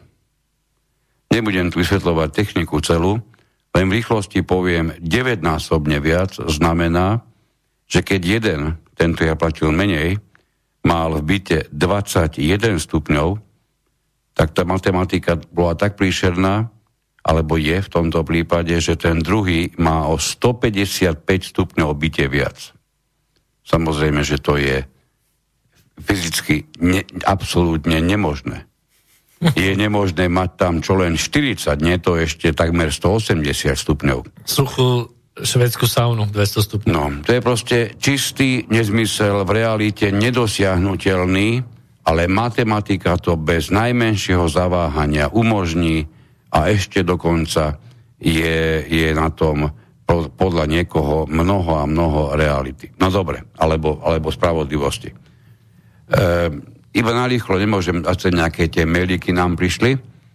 E, Rastio nám píše, k tým pomocným zberačom z východnej Európy, Nemecko má okolo 2 miliónov nekvalifikovaných ilegálnych migrantov.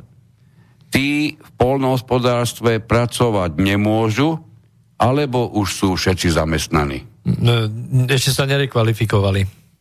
Nerekvalifikovali z čoho? Zo zberu ovocia.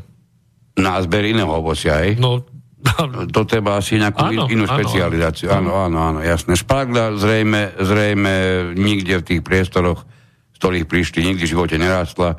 A ono zberať šparglu a napríklad, ja neviem, akýkoľvek, akýkoľvek iný, iný druh zeleniny zrejme bude srdcervúci problém a to bude potrebná na to asi niekoľkoročná rekvalifikácia. Inými slovami, mali, maj, chceli ich tam, majú ich tam, môžu ich živiť. Tak ale oni nie sú zberači, no. Tak. No nie sú zberači. No potom, keď nie sú zberači, naozaj. Tak potom sú inžinieri, no staviteľia, lekárov, inžinieri a takýto, hej. Prečo nie sú zberači? No to ja neviem. No lebo nikdy oni neboli zberači. No. Ja, oni nikdy neboli zberači. Ani nebudú asi tým pádom. Dobre. Druhý, e, Lubo nám píše, prosím vás, bolo by možné tie grafy o nákaze z Talianska, o ktorých teraz hovoríte, niekde aj zverejniť, prípadne mi ich poslať.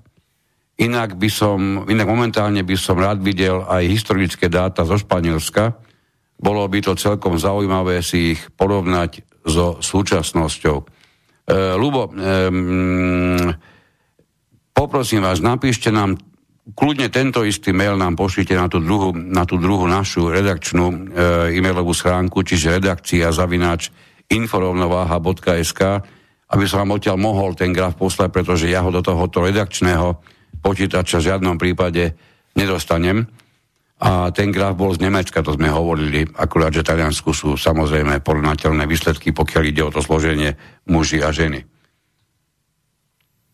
Poprosím vás, už nám tu asi, asi piatýkrát prišla, prišla ponuka na rúška, naozaj je to neuveriteľné e, a našťastie v tejto chvíli nepotrebujeme. Tak, ja by som využil ešte naše vysielanie mm, na dve výzvy. Jednu by som dal ja teraz a potom ty by si mohol k záveru dať jednu výzvu, na ktorej sme sa dohodli. Ale ja by som chcel dať výzvu, výzvu priamo na pána Kolára ako predsedu Národnej rady, ktorý v nedávnej dobe vybehol z, po rokovaní koaličných partnerov z, e, usmiatý s veľmi dobrou správou, že podarilo sa konečne dohodnúť, tak ako v Maďarsku a v Českej republike, e, odloženie hypoték do konca roku. A takisto správy, ktoré hovorili o tom, že, že zamestnávateľia dostanú aspoň 80% vyplatených miest pre svojich zamestnancov, teda s tým, s podmienkou, že budú musieť zaplatiť odvody. Čiže toto boli také v podstate dobré správy. Ale ono je to tak, že pokiaľ to človek ďalej nesleduje, tak by sa mohol uspokojiť. Ja by som teraz z tohto miesta opäť chcel apelovať na, na predsedu Národnej rady, aby sa na to ešte opakovane pozrel, pretože informácie sú trošku iné. Aj dnes vlastne prenikli správy ohľadom toho, že a, to odloženie hypoték a, sa týka iba odloženia vlastne istiny, čiže splátok istiny, ale splátky úroku ostanú zachované. To znamená, pýtam sa to, tie banky naozaj majú taký vážny problém, pretože výsledovky, ktoré boli za, za posledný rok, samozrejme, že oni si vždy dobehnú, čiže aj bankový odvod, ktorý bol na nich akože uvalený, tak nahradili poplatkami. Teraz máme informácie Slovenská sporiteľňa, prevody, pohyby nejaké, uh, zdvojnásobila poplatky a podobne. To, to vážne ako v tomto krízovom období sa musia banky takýmto spôsobom správať? Naozaj majú málo výnosov? Nechcem tu hovoriť o tých číslach, lebo sú to čísla v 100 miliónoch, respektíve z, z, v miliardách. Hej? To znamená, že pýtam sa, čo ste teda nakoniec vyrokovali pre tých ľudí, pretože ešte je tu jeden dôležitý moment. Týmto spôsobom sa vlastne tie hypotéky predražia, pretože tie, tie úroky sa napočítajú tým posunutím. To je jeden bod. Druhý bod je, že skúsili ste sa zamyslieť nad tým, že je množstvo ľudí na Slovensku zadlžených hypotékou a že veľa z nich je v pozícii, že nestíhala svoje splátky a sú v omeškaní, takže sú na nejakom blackliste takzvanom. A mám informácie z blízkych zdrojov, že pokiaľ je nejaký klient banky na blackliste, tak sa ho tento váš zákon netýka. To znamená, že čo vlastne sme urobili. Tým, ktorí sú v pohode, tým, ktorí stíhajú splácať hypotéky, tým to odložíme, aj keď to navýšime o úroky. A tým, ktorí nesplácali, tým, ktorí, ktorým to nevychádzalo. Ja viem, že vy to myslíte, že to z rozmaru, lebo to sú v podstate to sú flákači, alebo to sú málo šikovní ľudia, hej? alebo zle hospodárili, a dostali najmä sa, keď ochorili a kvôli tomu možno a dostali sa, tak, a dostali sa do problémov, tak vlastne týchto sa to netýka. Čiže tí, ktorí naozaj potrebujú pomôcť, aby neprišli o strechu nad hlavou, tak tých sa ten zákon nepí, netýka. A to je to isté aj z hľadiska tých zamestnávateľov malých stredných, hej, ktorí prišli úplne o, o tržby. A teraz štát bude príjmať žiadosti, a bude ich vyhodnocovať samozrejme na základe toho, že pokiaľ ten zamestnávateľ má čo len, len korunu nedoplatok na odvodoch. A to napríklad môže mať len preto, že je v súdnom spore? Alebo, alebo mal v minulosti bol v zaradený... odvodmi, myslím? Samozrejme, alebo, alebo sa, sa dostal na tú listinu nedopatrením, alebo mal nejakú starú pohľadávku, ktorú už vysporiadal a nepodarilo sa mu dostať sa na výmaz z tých, z tých uh, uh, portálov. Čo nie je jednoduché, niečo o tom viem. Nie je jednoduché dostať sa z blacklistu z týchto portálov. A na základe toho, že tam vysí, tak jednoducho bude mať zamietnuté a to je znovu. Ten, ktorý je v pohode v ažurite, tomu pomôžeme a tí, ktorí tú pomoc naozaj potrebujú, lebo neverím, že všetci sú flákači a všetci zle hospodárili, tak týmto nepomôžeme. Takže opäť z tohto miesta sa snažím vyzvať, zamyslite sa nad tým a prehodnote tú situáciu, pretože množstvo ľudí bude mať vážne existenčné problémy. Toľko prvá výzva. Máme tu jednu, ktorej sa podpisujem celým svojim ja, aj keď poviem pravdu, z počiatku som zareagoval tak, tak štandardne, tak e, e, viac s pohľadom na naše potreby ako na cudzie. A teraz sa toho trošku, trošku ja to aj hambím. A veľmi zaujímavé napísané od poslucháča. Pri mm, občasnom listovaní slovenským internetom som naďabil na stránku, to bola stránka z denníka SME, kde sa okrem iného konštatuje, že máme približne trikrát toľko plúčných ventilátorov na počet obyvateľov, ako Taliansko. Pričom máme svojho domáceho výrobcu, Hiranu Staratura. V predchádzajúcich dňoch som čítal tiež správu, ako Nemecko zastavilo distribúciu zdravotných ochranných pomôcok pre rôzne štáty vrátane Slovenska. Je to čisto sebecké, neludské, elitárske jednanie, príznačné liberálnej demokracie, demokracii pod hlavičkou hesla menej štátu, viac liberálnosti, respektíve aforizmu, čo je tvoje, je aj moje a čo je moje, do toho ťa nič. Takéto jednanie je však príkrom rozpore s našou slovanskou kultúrou, s kultúrou našich predkov, kultúrou vzájomnej pomoci v ťažkých časoch, vďaka ktorej sme dokázali prežiť. Rôzne, rôzne dejinné turbulencie. V náväznosti na túto našu kultúru, na kultúru ľudskosti, by sme mali apelovať na vládu Slovenskej republiky, aby poskytla aspoň nejakú časť novo vyrobených plučných ventilátorov z produkcie Chydany pre potreby v tejto chvíli v podstate ťažšej situácii sa ocitnúvšej Talianskej republiky. Preukážme týmto spôsobom svoju ľudskosť, empatiu, pomôžme aspoň takýmto malým gestom, ale s veľkým morálnym dosahom, tým, ktorí to v tejto chvíli ozaj potrebujú. Áno, som svedomý toho, že budú aj u nás tieto prístroje v ďalšej etape tejto pandémie možno životne potrebné. Možno aj pre moju najbližšiu rodinu, alebo pre mňa samotného.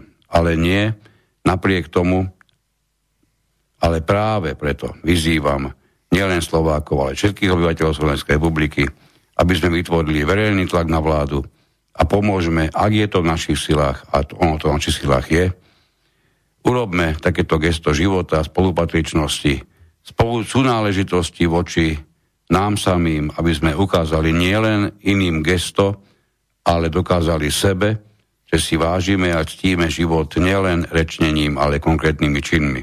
Buďme morálne silní, podajme pomocnú ruku a podporme jeden druhého všetci navzájom E, život a spolupatričnosť. Buďme ľuďmi lásajúcimi a ochraňujúcimi kultúru života pred kultúrou sebečstva, bezohľadnosti a elitárstva. E, veľmi dobre napísané, rozhodne e, s jednoznačným posolstvom.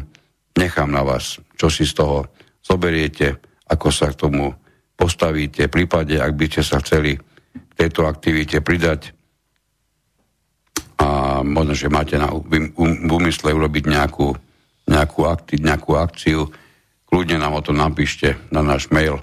Budeme, budeme o tom určite a radi informovať. No ja si myslím, že po takýchto výzvach, výzvach by to chcelo pesničku. Môžeme. Máme tu ešte jednu. Takže dáme takú, takú už keď sme stále točíme okolo tých, tých našich lúhov a hájov tak si dáme takú trošku o Slovenskom, aspoň nejako súvisí.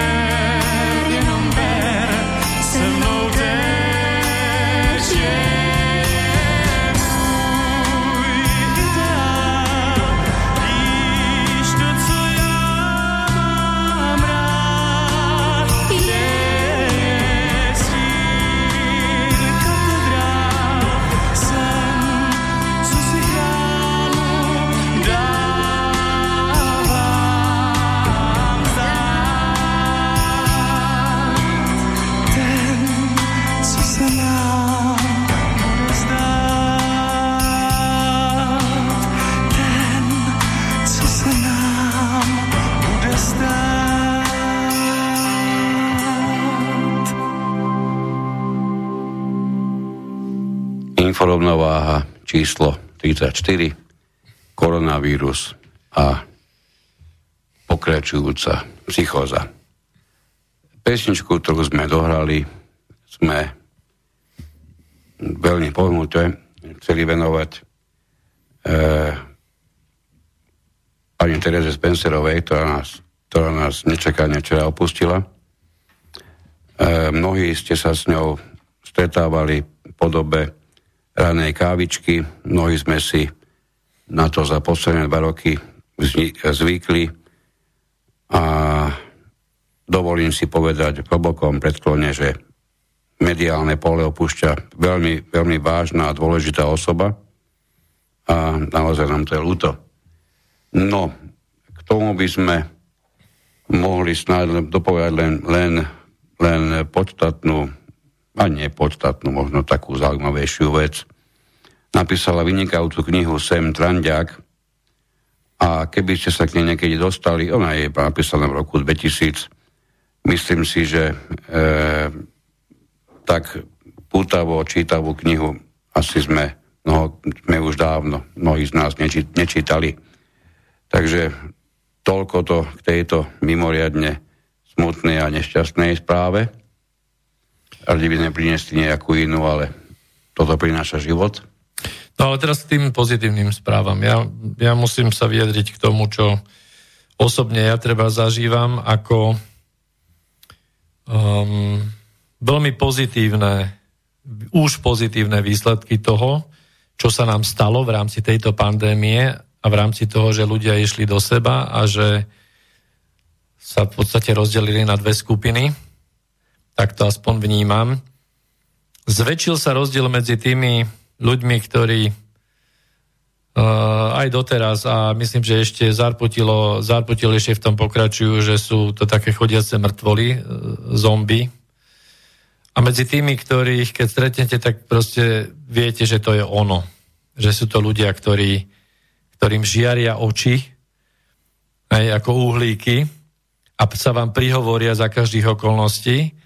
A dúfam, že máte podobné skúsenosti. Mne sa darí poslednú dobu, už asi tri týždne, odkedy sa to celé rozputalo s kamarátom, každý, skoro každý deň sa dostať do lesa pretože má, má povolenie, robíme záslužnú prácu, čistíme bratislavské lesy, e, cestičky od padlých stromov a podobne. Takže chodím s ním na brigádu a v tom lese dnes chodí naozaj veľa ľudí z mesta. Samozrejme, že hm, v lese okolo železnej studničky je tam dole to parkovisko, tak tam, keď vidíte tie, tie limuzíny rôzne, aj veľké méďáky, a patričných k tomu zaradených ľudí, ktorí sú zabandážovaní e, v nejakom športovom úbore, zatočené šály okolo celej hlavy. Samozrejme, že od takého človeka nedostanete žiaľ Bohu čes výnimkám, stane sa aj výnimka, ale nedostanete žiadnu odozvu. A kde sú tie časy, kedy pracujúcemu okolo idúci zaželal Pán Boh pomáhaj. To už ani nehovorím. Ale iba obyčajný pozdrav, alebo obyčajný, obyčajná veta, nejaké slovo prehodené. Takže toto sa už mnohým ľuďom stalo a na tomto poli sa dosť veľa vecí zmenilo, čiže tí živí ľudia ožili a tí, tí mŕtvi ako keby ešte viac zomreli. Dobre, musím ťa na chvíľu hmm. prerušiť. Máme telefonát, príjemný dobrý večer. Pozdravujem vás chlapci, Peter pri telefóne. Peter Zábranský, Kasus Belli, vítaj. Tak, Ahoj. tak na chvíľočku som si dovolil k vám sa pripojiť k téme, ktorá... Vždy máš dobré, dobré myšlienky, tak poď s nimi. Ideme.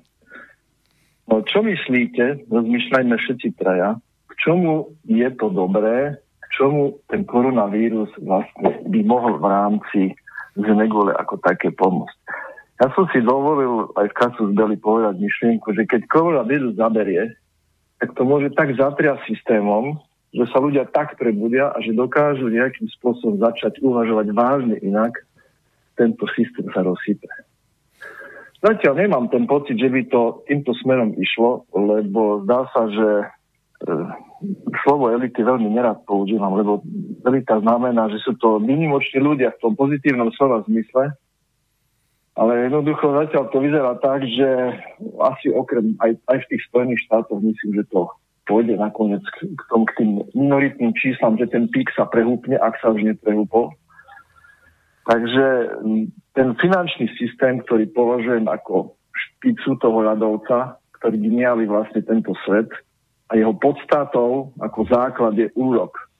Lebo keď si spomeniete na vaše predchádzajúce relácie, o ktorých ste hovorili, tak eh, v podstate finančný systém, odkedy existuje, tak sa postupne stále viac a viac pačil. To znamená, bankár vždy podvádzal, vydával vždycky viac dlhopisov, ako mal zlata a tak ďalej a tak ďalej.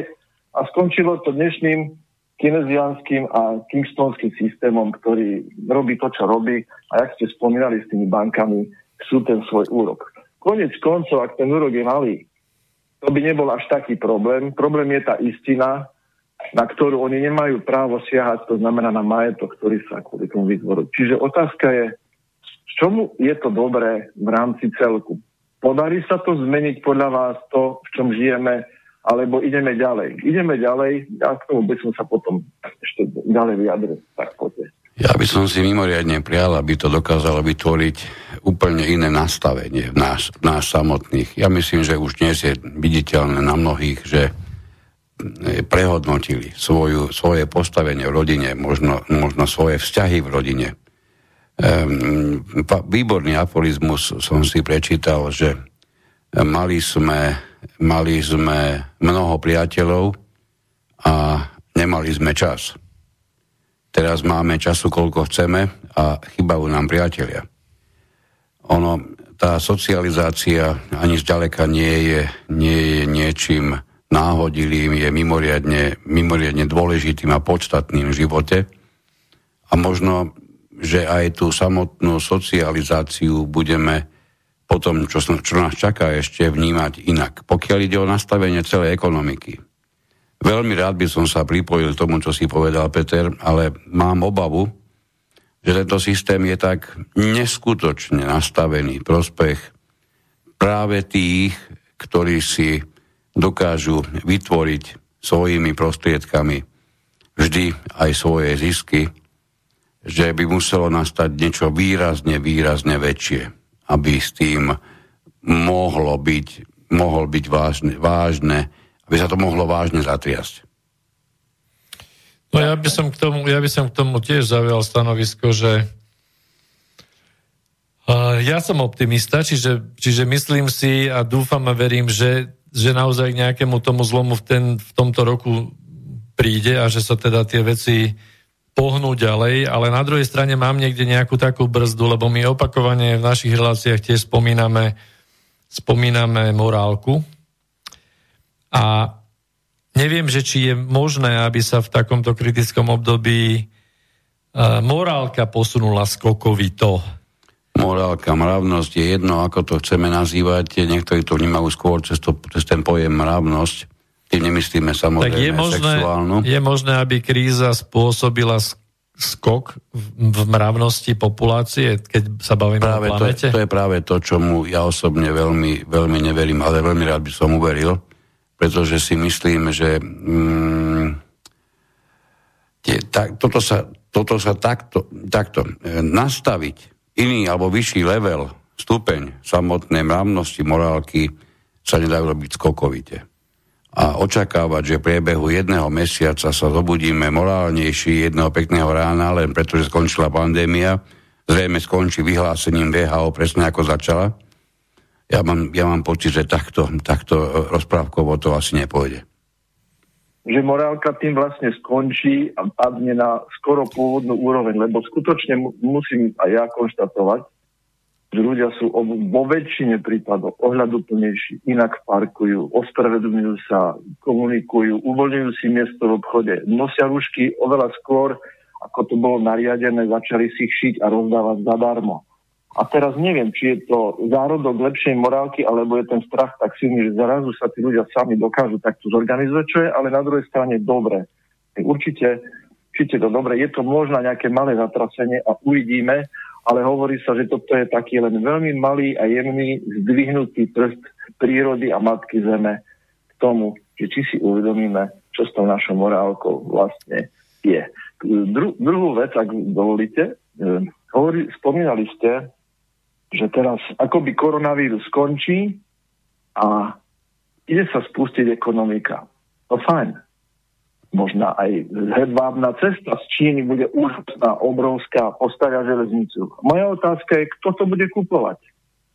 Pri 80-70% výkonnosti Slovenska voči Nemecku, štvrtinovým platom a osminovým, osminovým týmto e, penziám, kto to bude kupovať? Tie auta, kto bude kupovať? Už dnes vieme, že strašná spústa ľudí odriekla nákup aut ako jednu z podstatne nepotrebných vecí pri súčasnom stave, keď skoro v každej rodine mám 1,5 auta. Ja viem o opatrení, ktoré nás bude čakať a som si ním prakticky absolútne istý, lebo ono to bolo našliapnuté k tomu. To bude mimoriadný záťah proti tomu, aby sa používali staršie auta. Čiže ten, ten ťah na bránu, kde výsledkom nemá byť gól, ale zakúpenie nového auta ako jedinej nevyhnutnosti, nakoľko staré používať nemôžeš, ten je, to je pravdepodobne čosi, čoho sa ten, nazvime to, pracovne systém zase tak skoro zdať nebude chcieť ešte o to viac, že tie továrne stoja a tie továrne niečo budú chcieť produkovať a rozhodne to budú chcieť umiestniť na trhoch. Ja rozumiem, ale predstav si, že dnes tretina ľudí, a je to možno ešte menšie množstvo, vyrobí všetko pre všetkých. Počítajme do toho výrobu, obslužné služby, to znamená, ktoré obsluhujú výrobu z hľadiska logistiky a ďalších služieb od zdravotníctva, tých ľudí a tak ďalej. A dve tretiny ľudí komplet vybavia všetkým. Otázkou je, čo ten zbytok bude robiť. Ak si povieš v rámci matematiky, no dobre, tak dám tie dve tretiny ľudí preč, tá jedna tretina si vystačí, lenže tá jedna tretina tiež nebude mať čo robiť, lebo jedna tretina z jednej tretiny vyrobí pre všetky všetko. Chcem povedať to, že systém, ktorom žijeme, je nezmysel. To znamená, zvyšovanie HDP, čo potrebujeme? Potrebujeme znížiť HDP, rozumným spôsobom znižiť počet obyvateľstva a nie nárastom hlavne IQ 40 a drevený vláčik a z toho vyplývajúce drancovanie prírody, polnospodárskej pôdy a tak ďalej. Jednoducho všetci to vieme pocitovo, že toto musí ísť dole. Že jednoducho táto zem to nemá šancu uniesť a možno aj koronavírus je jeden zo spúšťačov, aby sa niečo udialo, aj keď uvidíme. Čiže výrobné kapacity, ktoré sú, by chceli vyrábať, aby všetci ostatní kupovali. Možno v Nemecku to fungovať bude, keď budú kolonizovať tak ako doteraz celú Európu alebo pol gule, ale čo my? Budeme sa zadlžovať, zadlžovať, zadlžovať, zadlžovať a, a ako, ako z toho von? Hej. Čiže tu je problém napríklad aj ten, že na Slovensku skoro nič nevyrábame. Ani voči Polsku, ani voči Čechám. Že ten malý priemysel a malé firmy, ktoré sú ťahuňom a hlavne, ak potrebuješ mať suroviny, ropu, elektrínu a tak ďalej, nejaké ďalšie veci, ktoré jednoducho nevieme doma vyrobiť alebo získať zo zeme, potrebujeme ich nakúpiť.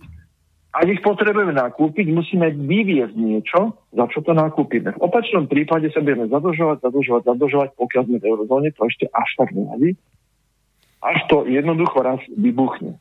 A to je problém. To je ten paradox, že potrebujeme znižovať ale systém vyžaduje zvyšovať. Čo tá Čína, ktorá má obrovské výrobné kapacity.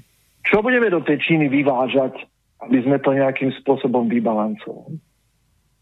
Skúste. No, my sme sa vyjadrovali v minulých reláciách ohľadom toho, že rastová ekonomika je nezmysel. Hej? To, to vieme všetci, dnes to vedia Trvalo udržateľný rast je, je blábol, no, ktorý no. je nedosiahnutelný už len vzhľadom na be, be, bez akéhokoľvek zaváhania ohraničenú schopnosť prírody. Hej?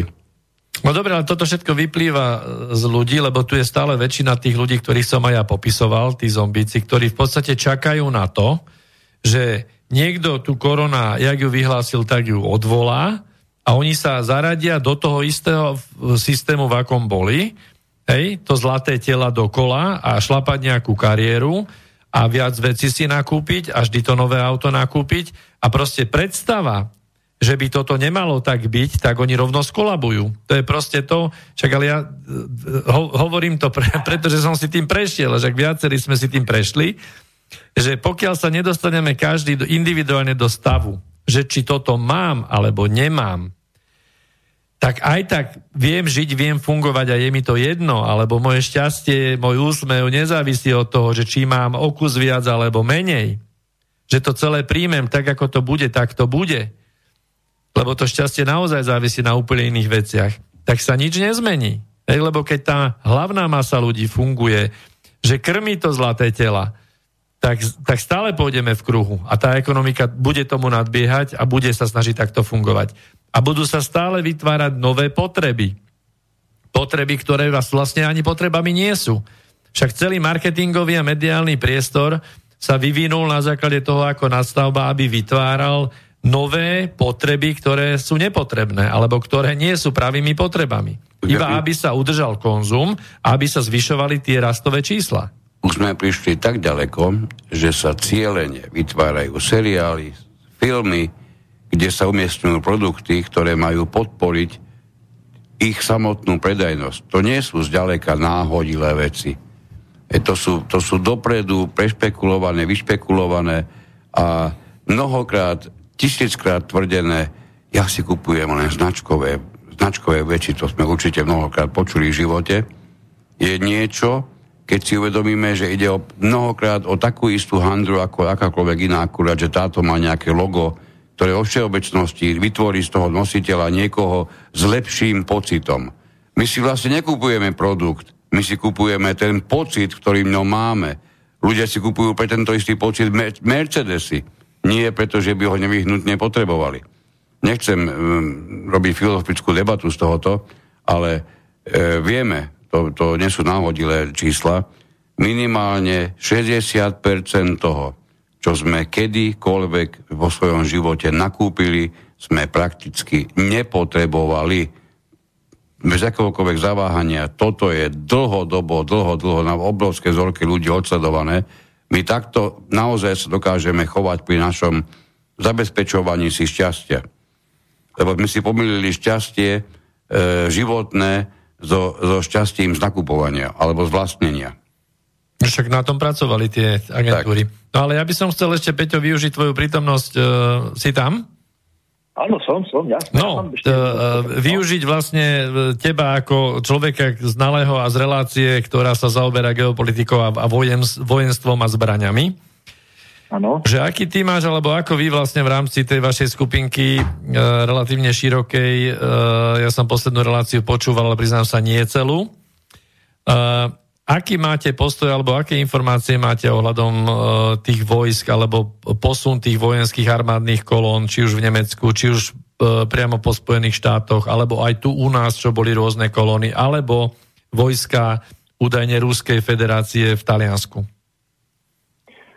No, neviem ti odpovedať na tie ruské vojska v Taliansku, ale v každom prípade koronavírus utlmila aktivity tých obrovských cvičení, ktoré sa mali udiať a strašne sa to svrklo, pretože medzi samotným vojskom, alebo vojsko vlastne samo o sebe bolo výborným roznášačom koronavíru a tu by som zase vyzdvihol tú pozitivitu toho koronavíru. Ja ho po, považujem viac menej za pozitívnu vec, pretože seklo tento systém po krku, aj keď zatiaľ veľmi jemne, tak akože tak len tak paličko, že tuk, ako pozor, jednoducho tie aktivity sa prudko utlmili. A Američania zrýchlili útek z, zo Sýrie a podobne, lebo jednoducho teraz, keď sa im to tam dobre rozlezie v tých Spojených štátoch, tak budú mať sami dosť vážny problém.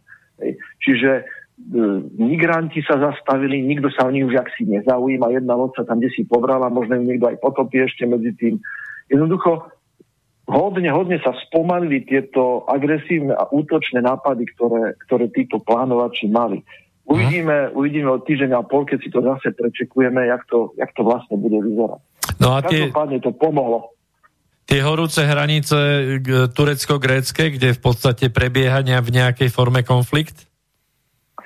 ten konflikt sa ako keby utlmil a aspoň z posledných x dní informáciu, ktorú mám, pretože mm, prestali si to všímať, tí, ktorí si to všímať mali, to ten cirkus, tak Erdogan to určitým spôsobom utlmil, lebo nedosiahol to, čo chcel. A hlavne, čo sa deje, tak mu rastie silná opozícia, pretože keď raz niekto zadlžuje štát a hynú ľudia, jeho vlastní, na cudzom území, kde proste jednoducho má nejaké chutky tam niečo zaberať, treba, je to pohraničie sírske a podobne, uh-huh. tak, je, tak je tak silná už opozícia, že má sám Erdogan dosť veľké problémy doma. A to uvidíme zhruba o týždeň, keď je relácia, kam sa to vlastne celé pohlo. Ale celkovo ja toto, v tomto smere vnímam ten koronavírus ako pozitívnu záležitosť. Hej. Áno, na jeho pozadí prebieha množstvo a množstvo e, ďalších, no, mnohokrát hlavným, hlavnými, hlavnou prúdovými médiami aj nepovšimnutých akcií, alebo ak povšimnutých, tak e, neraz e, chápaných alebo podsúvaných v opačnom garde. Iba narýchlo e, určite ti neušlo, že sa konečne po dlhom, dlhom e, mm, naťahovaní podarilo E, v jednom z obo, pražských obvodov, myslím, že Prahe 6. Áno, Prahe 6. E, český poviem Sundat, e, sochu maršala Koneva ako osloboditeľa Prahy a urobili to mimoriadným, s mimoriadným citom pre, pre dátumy, pretože túto sochu odstranili 3. apríla, pre, pre, pred pár dňami, ako keby to malo symbolizovať 98 rokov od nástupu e, Jozif, jo, Jozef, Josifa e, Vysarionoviča Stalina k moci. Stalina. E, tak, Džugašviliho, presne tak, tak sa volal pôvodne. Čiže ako keby to, asi viete ty sám, že na tom, na tom námestí asi, asi 100 metrov od tejto sochy je ukrajinské veľvyslanectvo umiestnené v Prahe Takže to prináša veľmi veľa jasných symbolov a signálov pre tých, ktorí ich aj, aj vnímajú. Áno, áno, No a na jednej strane vlastne vidíš, roz, rozháňa koronavírus armádne cvičenia alebo nejaké armádne chuťky, na druhej strane zase nie pozitívne prekrýva napríklad uh, umrtie novinárky BBC Liz McKean, Uh, to sa myslím, že zaobišlo úplne bez, povšim, bez povšimnutia v médiách. My sme to zdieľali na, na našom Facebooku. Uh, novinárka, ktorá, čuduj sa svete, začala odhalovať nejaké pedofilné kauzy v rámci BBC v Británii, tak bola, bola nájdená mŕtva. Ej, neviem, nepočul som, že by nejaké investigatívne centrum Liz McKean uh, v britskom parlamente alebo, alebo v Rade Európy bolo vytvorené, alebo že by nejaká medzinárodná organizácia investigatívnych novinárov organizovala nejaké, e, nejaké podujatia alebo nejaké demonstrácie v svetových metropolách na, na ochranu investigatívnych novinárov. Takže, takže ako sa čo hodí? Ja len dúfam, že sa to nestalo tak ako Epsteinovi, že sa sám bol, bol, sám sa zavraždil. Áno, a ja dúfam tiež, že Tereze Spencerovej sa tiež nestalo niečo také, pretože to je vlastne taký malý Julian Assange. Hmm. Jej články boli úplne špičkové, skutočne nám dávala informácie, ktoré vypátrala, venovala sa, chodila do Sýrie fyzicky. Je to obrovská strata pre našu alternatívu ako takú, pre tú pravdu, ktoré sa, sme sa snažili nejakým spôsobom, alebo sa snažíme dopátrať. A to je, presne to, to je presne to, čo súvisí s tými dvomi metrami alebo kilometrami, ako Peter hovorí na začiatku, nastavenými a nasadenými na, na celý systém. rokmi. Tak. no. no ja, ja som mal ešte jednu vec, že no predstavte si, že spustíme, akože naši politici, ináč zaujímavé je si všimnúť, že v období úplne najväčšej, nechcem povedať hrubo, sračky, sa k nám dostali a, a smeráci sa elegantne zbavili z odpovednosti za štát. Toto vám ešte môžem povedať, čo vyviedli tesne pred voľbami. A zbavili sa a prišli títo diletanti a obzvlášť Matovič, ktorý netušil, že bude z neho premiér, musel to chudák zobrať a teraz stojí pred vážnym problémom, ktorý neviem si predstaviť, ak tento človek zvládne, ale možno dostal už správne noty hneď z ambasády odtiaľ danú vetri Hej, takže už šliape podľa toho. A keď si všimnete, koho dali za šéfa SIS, Áno, áno. Vladimíra Pčolinského. To, tako, to už mohli dať rovno Černáka, alebo nejakého Papaja, alebo nejakého takého, to je jedno. Podor tam mohli zrovna, to je jedno. Rozhodne sa Siska opäť raz ocitla v dobrých rukách. Čo je, čo je toto za katastrofu? Kaderník, novinár investigatívny, vylepujúci rôzne plagátiky a, a ďalší takíto diletanti, ja, ja to nechápem. No a neviditeľná trha, ruka trhu ešte je tam, hej, minister, minister Fax Kopy. Takže Ano. No, to je, ako, je to sila.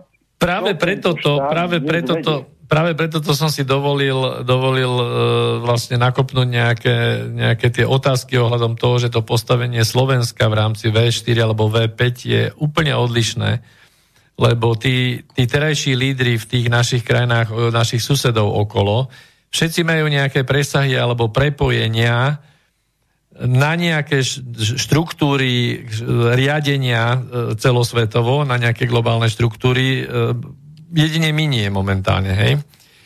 My máme vlastne, e, máme vlastne kráľovnú, ktorá bola s smetiarkou a, a máme, máme teraz dvorného šaša.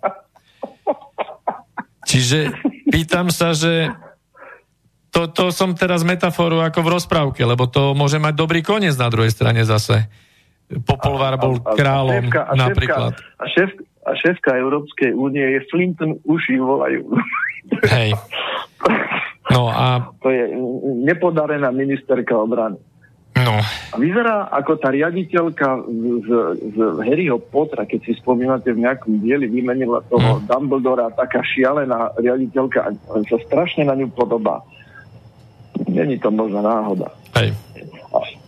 Ale chcel som povedať to, že teraz dobre potrebujeme naštartovať ekonomiku. My, čo nevyrábame ani šmirger, ani kliešte, ešte je to jedna firma, čo robí sústruhy, v obchodoch sa stále viac a viac vyminajú ventily, pohony, čidlá a akékoľvek spotrebný materiál, keď skladáte nejakú štruktúru, nejaké kúrenie alebo nejakú technológiu, míňajú sa tieto zásoby. A my tu nič nevyrábame. A ako? chceme komu, keď eurofondy pobrali takí, čo podplatili alebo dostali sa k štátnym zákazkám alebo zahraničným zákazkám a vyrábali tu kusovo polotovary na tých CNCčkách, pretože sú drahé, museli jednoducho mydliť, skončil vývoj, vývoj proste prakticky na Slovensku neexistuje a my chceme naštartovať. No, právnika, ktorý má doma počítač, sa môže naštartovať hneď. Finančný poradca takisto. Aj obchodník relatívne môže z toho domu niečo cez internet predávať. Ale postaviť funkčný, funkčnú prevázku, ktorá bude naozaj vyrábať nejaké kvalitné veci, to už je úplne iná káva. Tak ale pozri toto sa... neviem. No? A toto, a toto si vôbec neviem predstaviť pri tých šialených zákonoch okupačných, ktoré v tomto štáte fungujú a tých neuveriteľných korupciách pri všetkých dotáciách. Akým spôsobom sa to vôbec dá? To sa nedá. To znamená, že ten výsledok je skoro zlý, tak to poviem. To je, to, je, to je blato, to je koniec.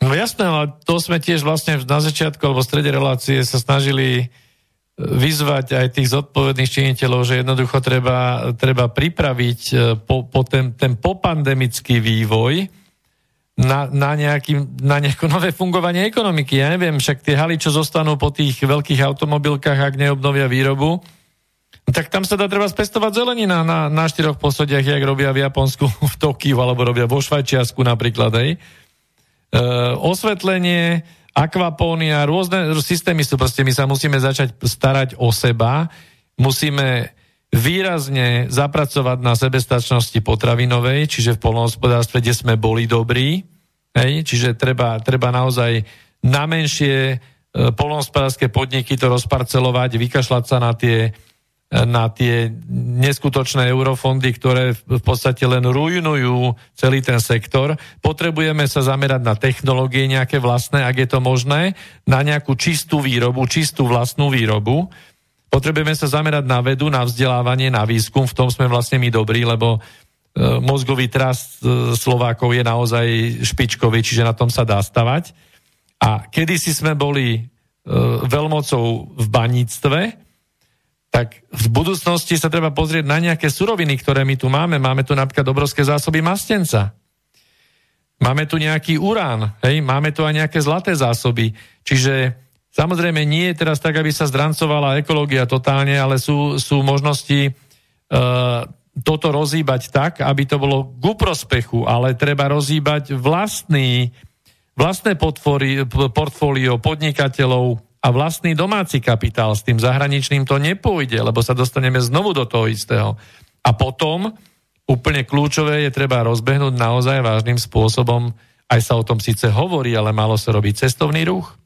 Však my máme neskutočné množstvo e, tých e, kúpeľných zdrojov, nádherné hory, nádhernú prírodu, je tu čo pozerať. A, ale musí sa zmeniť aj to nastavenie ľudí. Čo sa týka cestovného ruchu, máš pravdu. Ako dnes je, myslím, ten cestovný ruch nastavený na najvyššej úrovni, aký kedy bol, ale niekto musí ten cestovný ruch platiť. To znamená, tí ľudia musia zarábať, ktorí na ten cestovný ruch pôjdu, ktorí pôjdu na tie dovolenky. Ja hovorím o tom, že nastane potreba niečo doma vyrábať.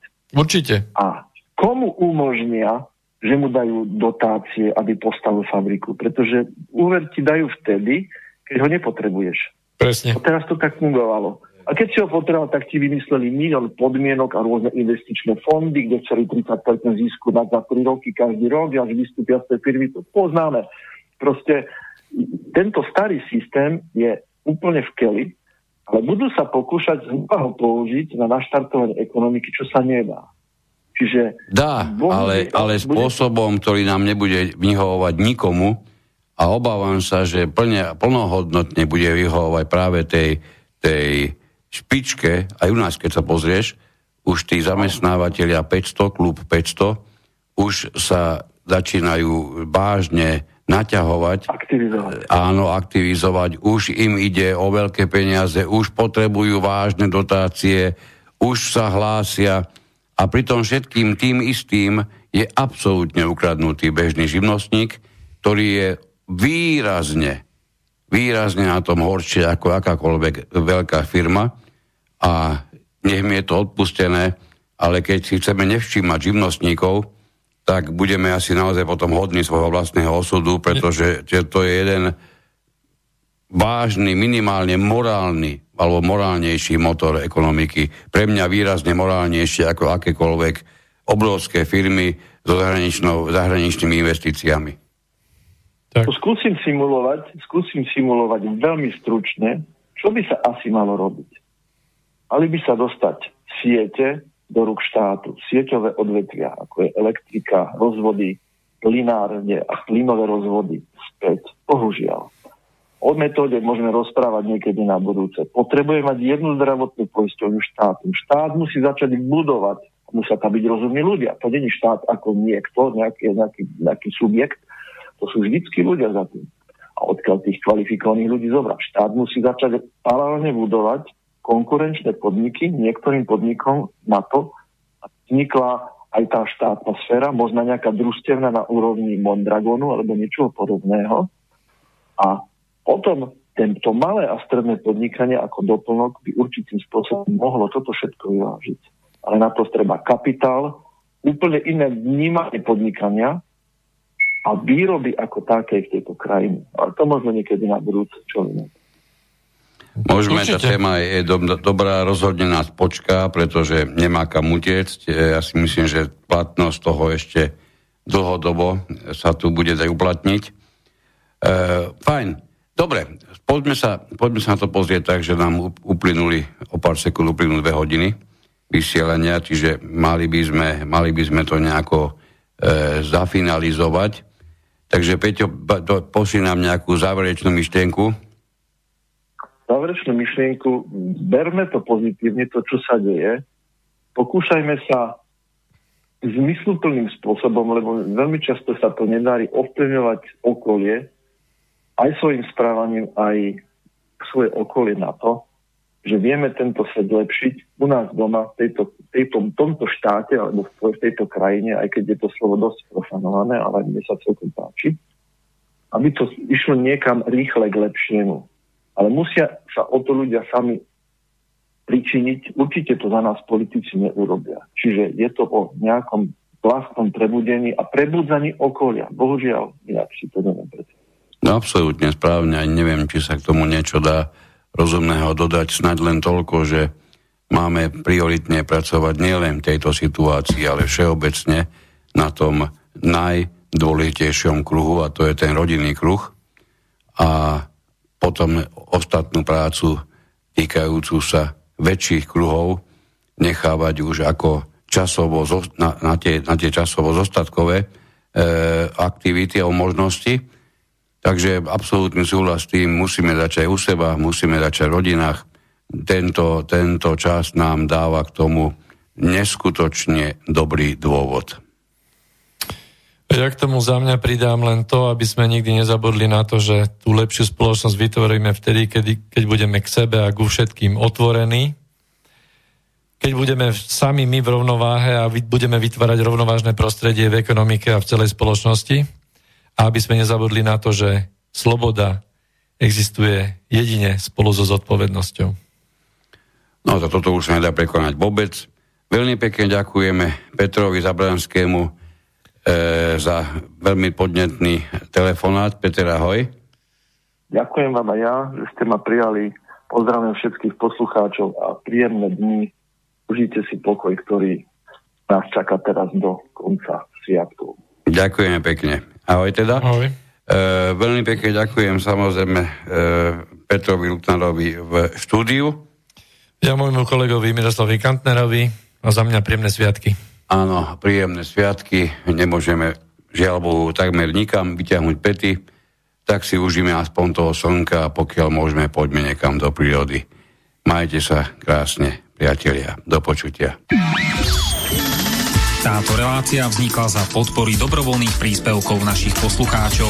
I ty sa k ním môžeš pridať. Viac informácií nájdeš na www.slobodnyvysielac.sk Ďakujeme.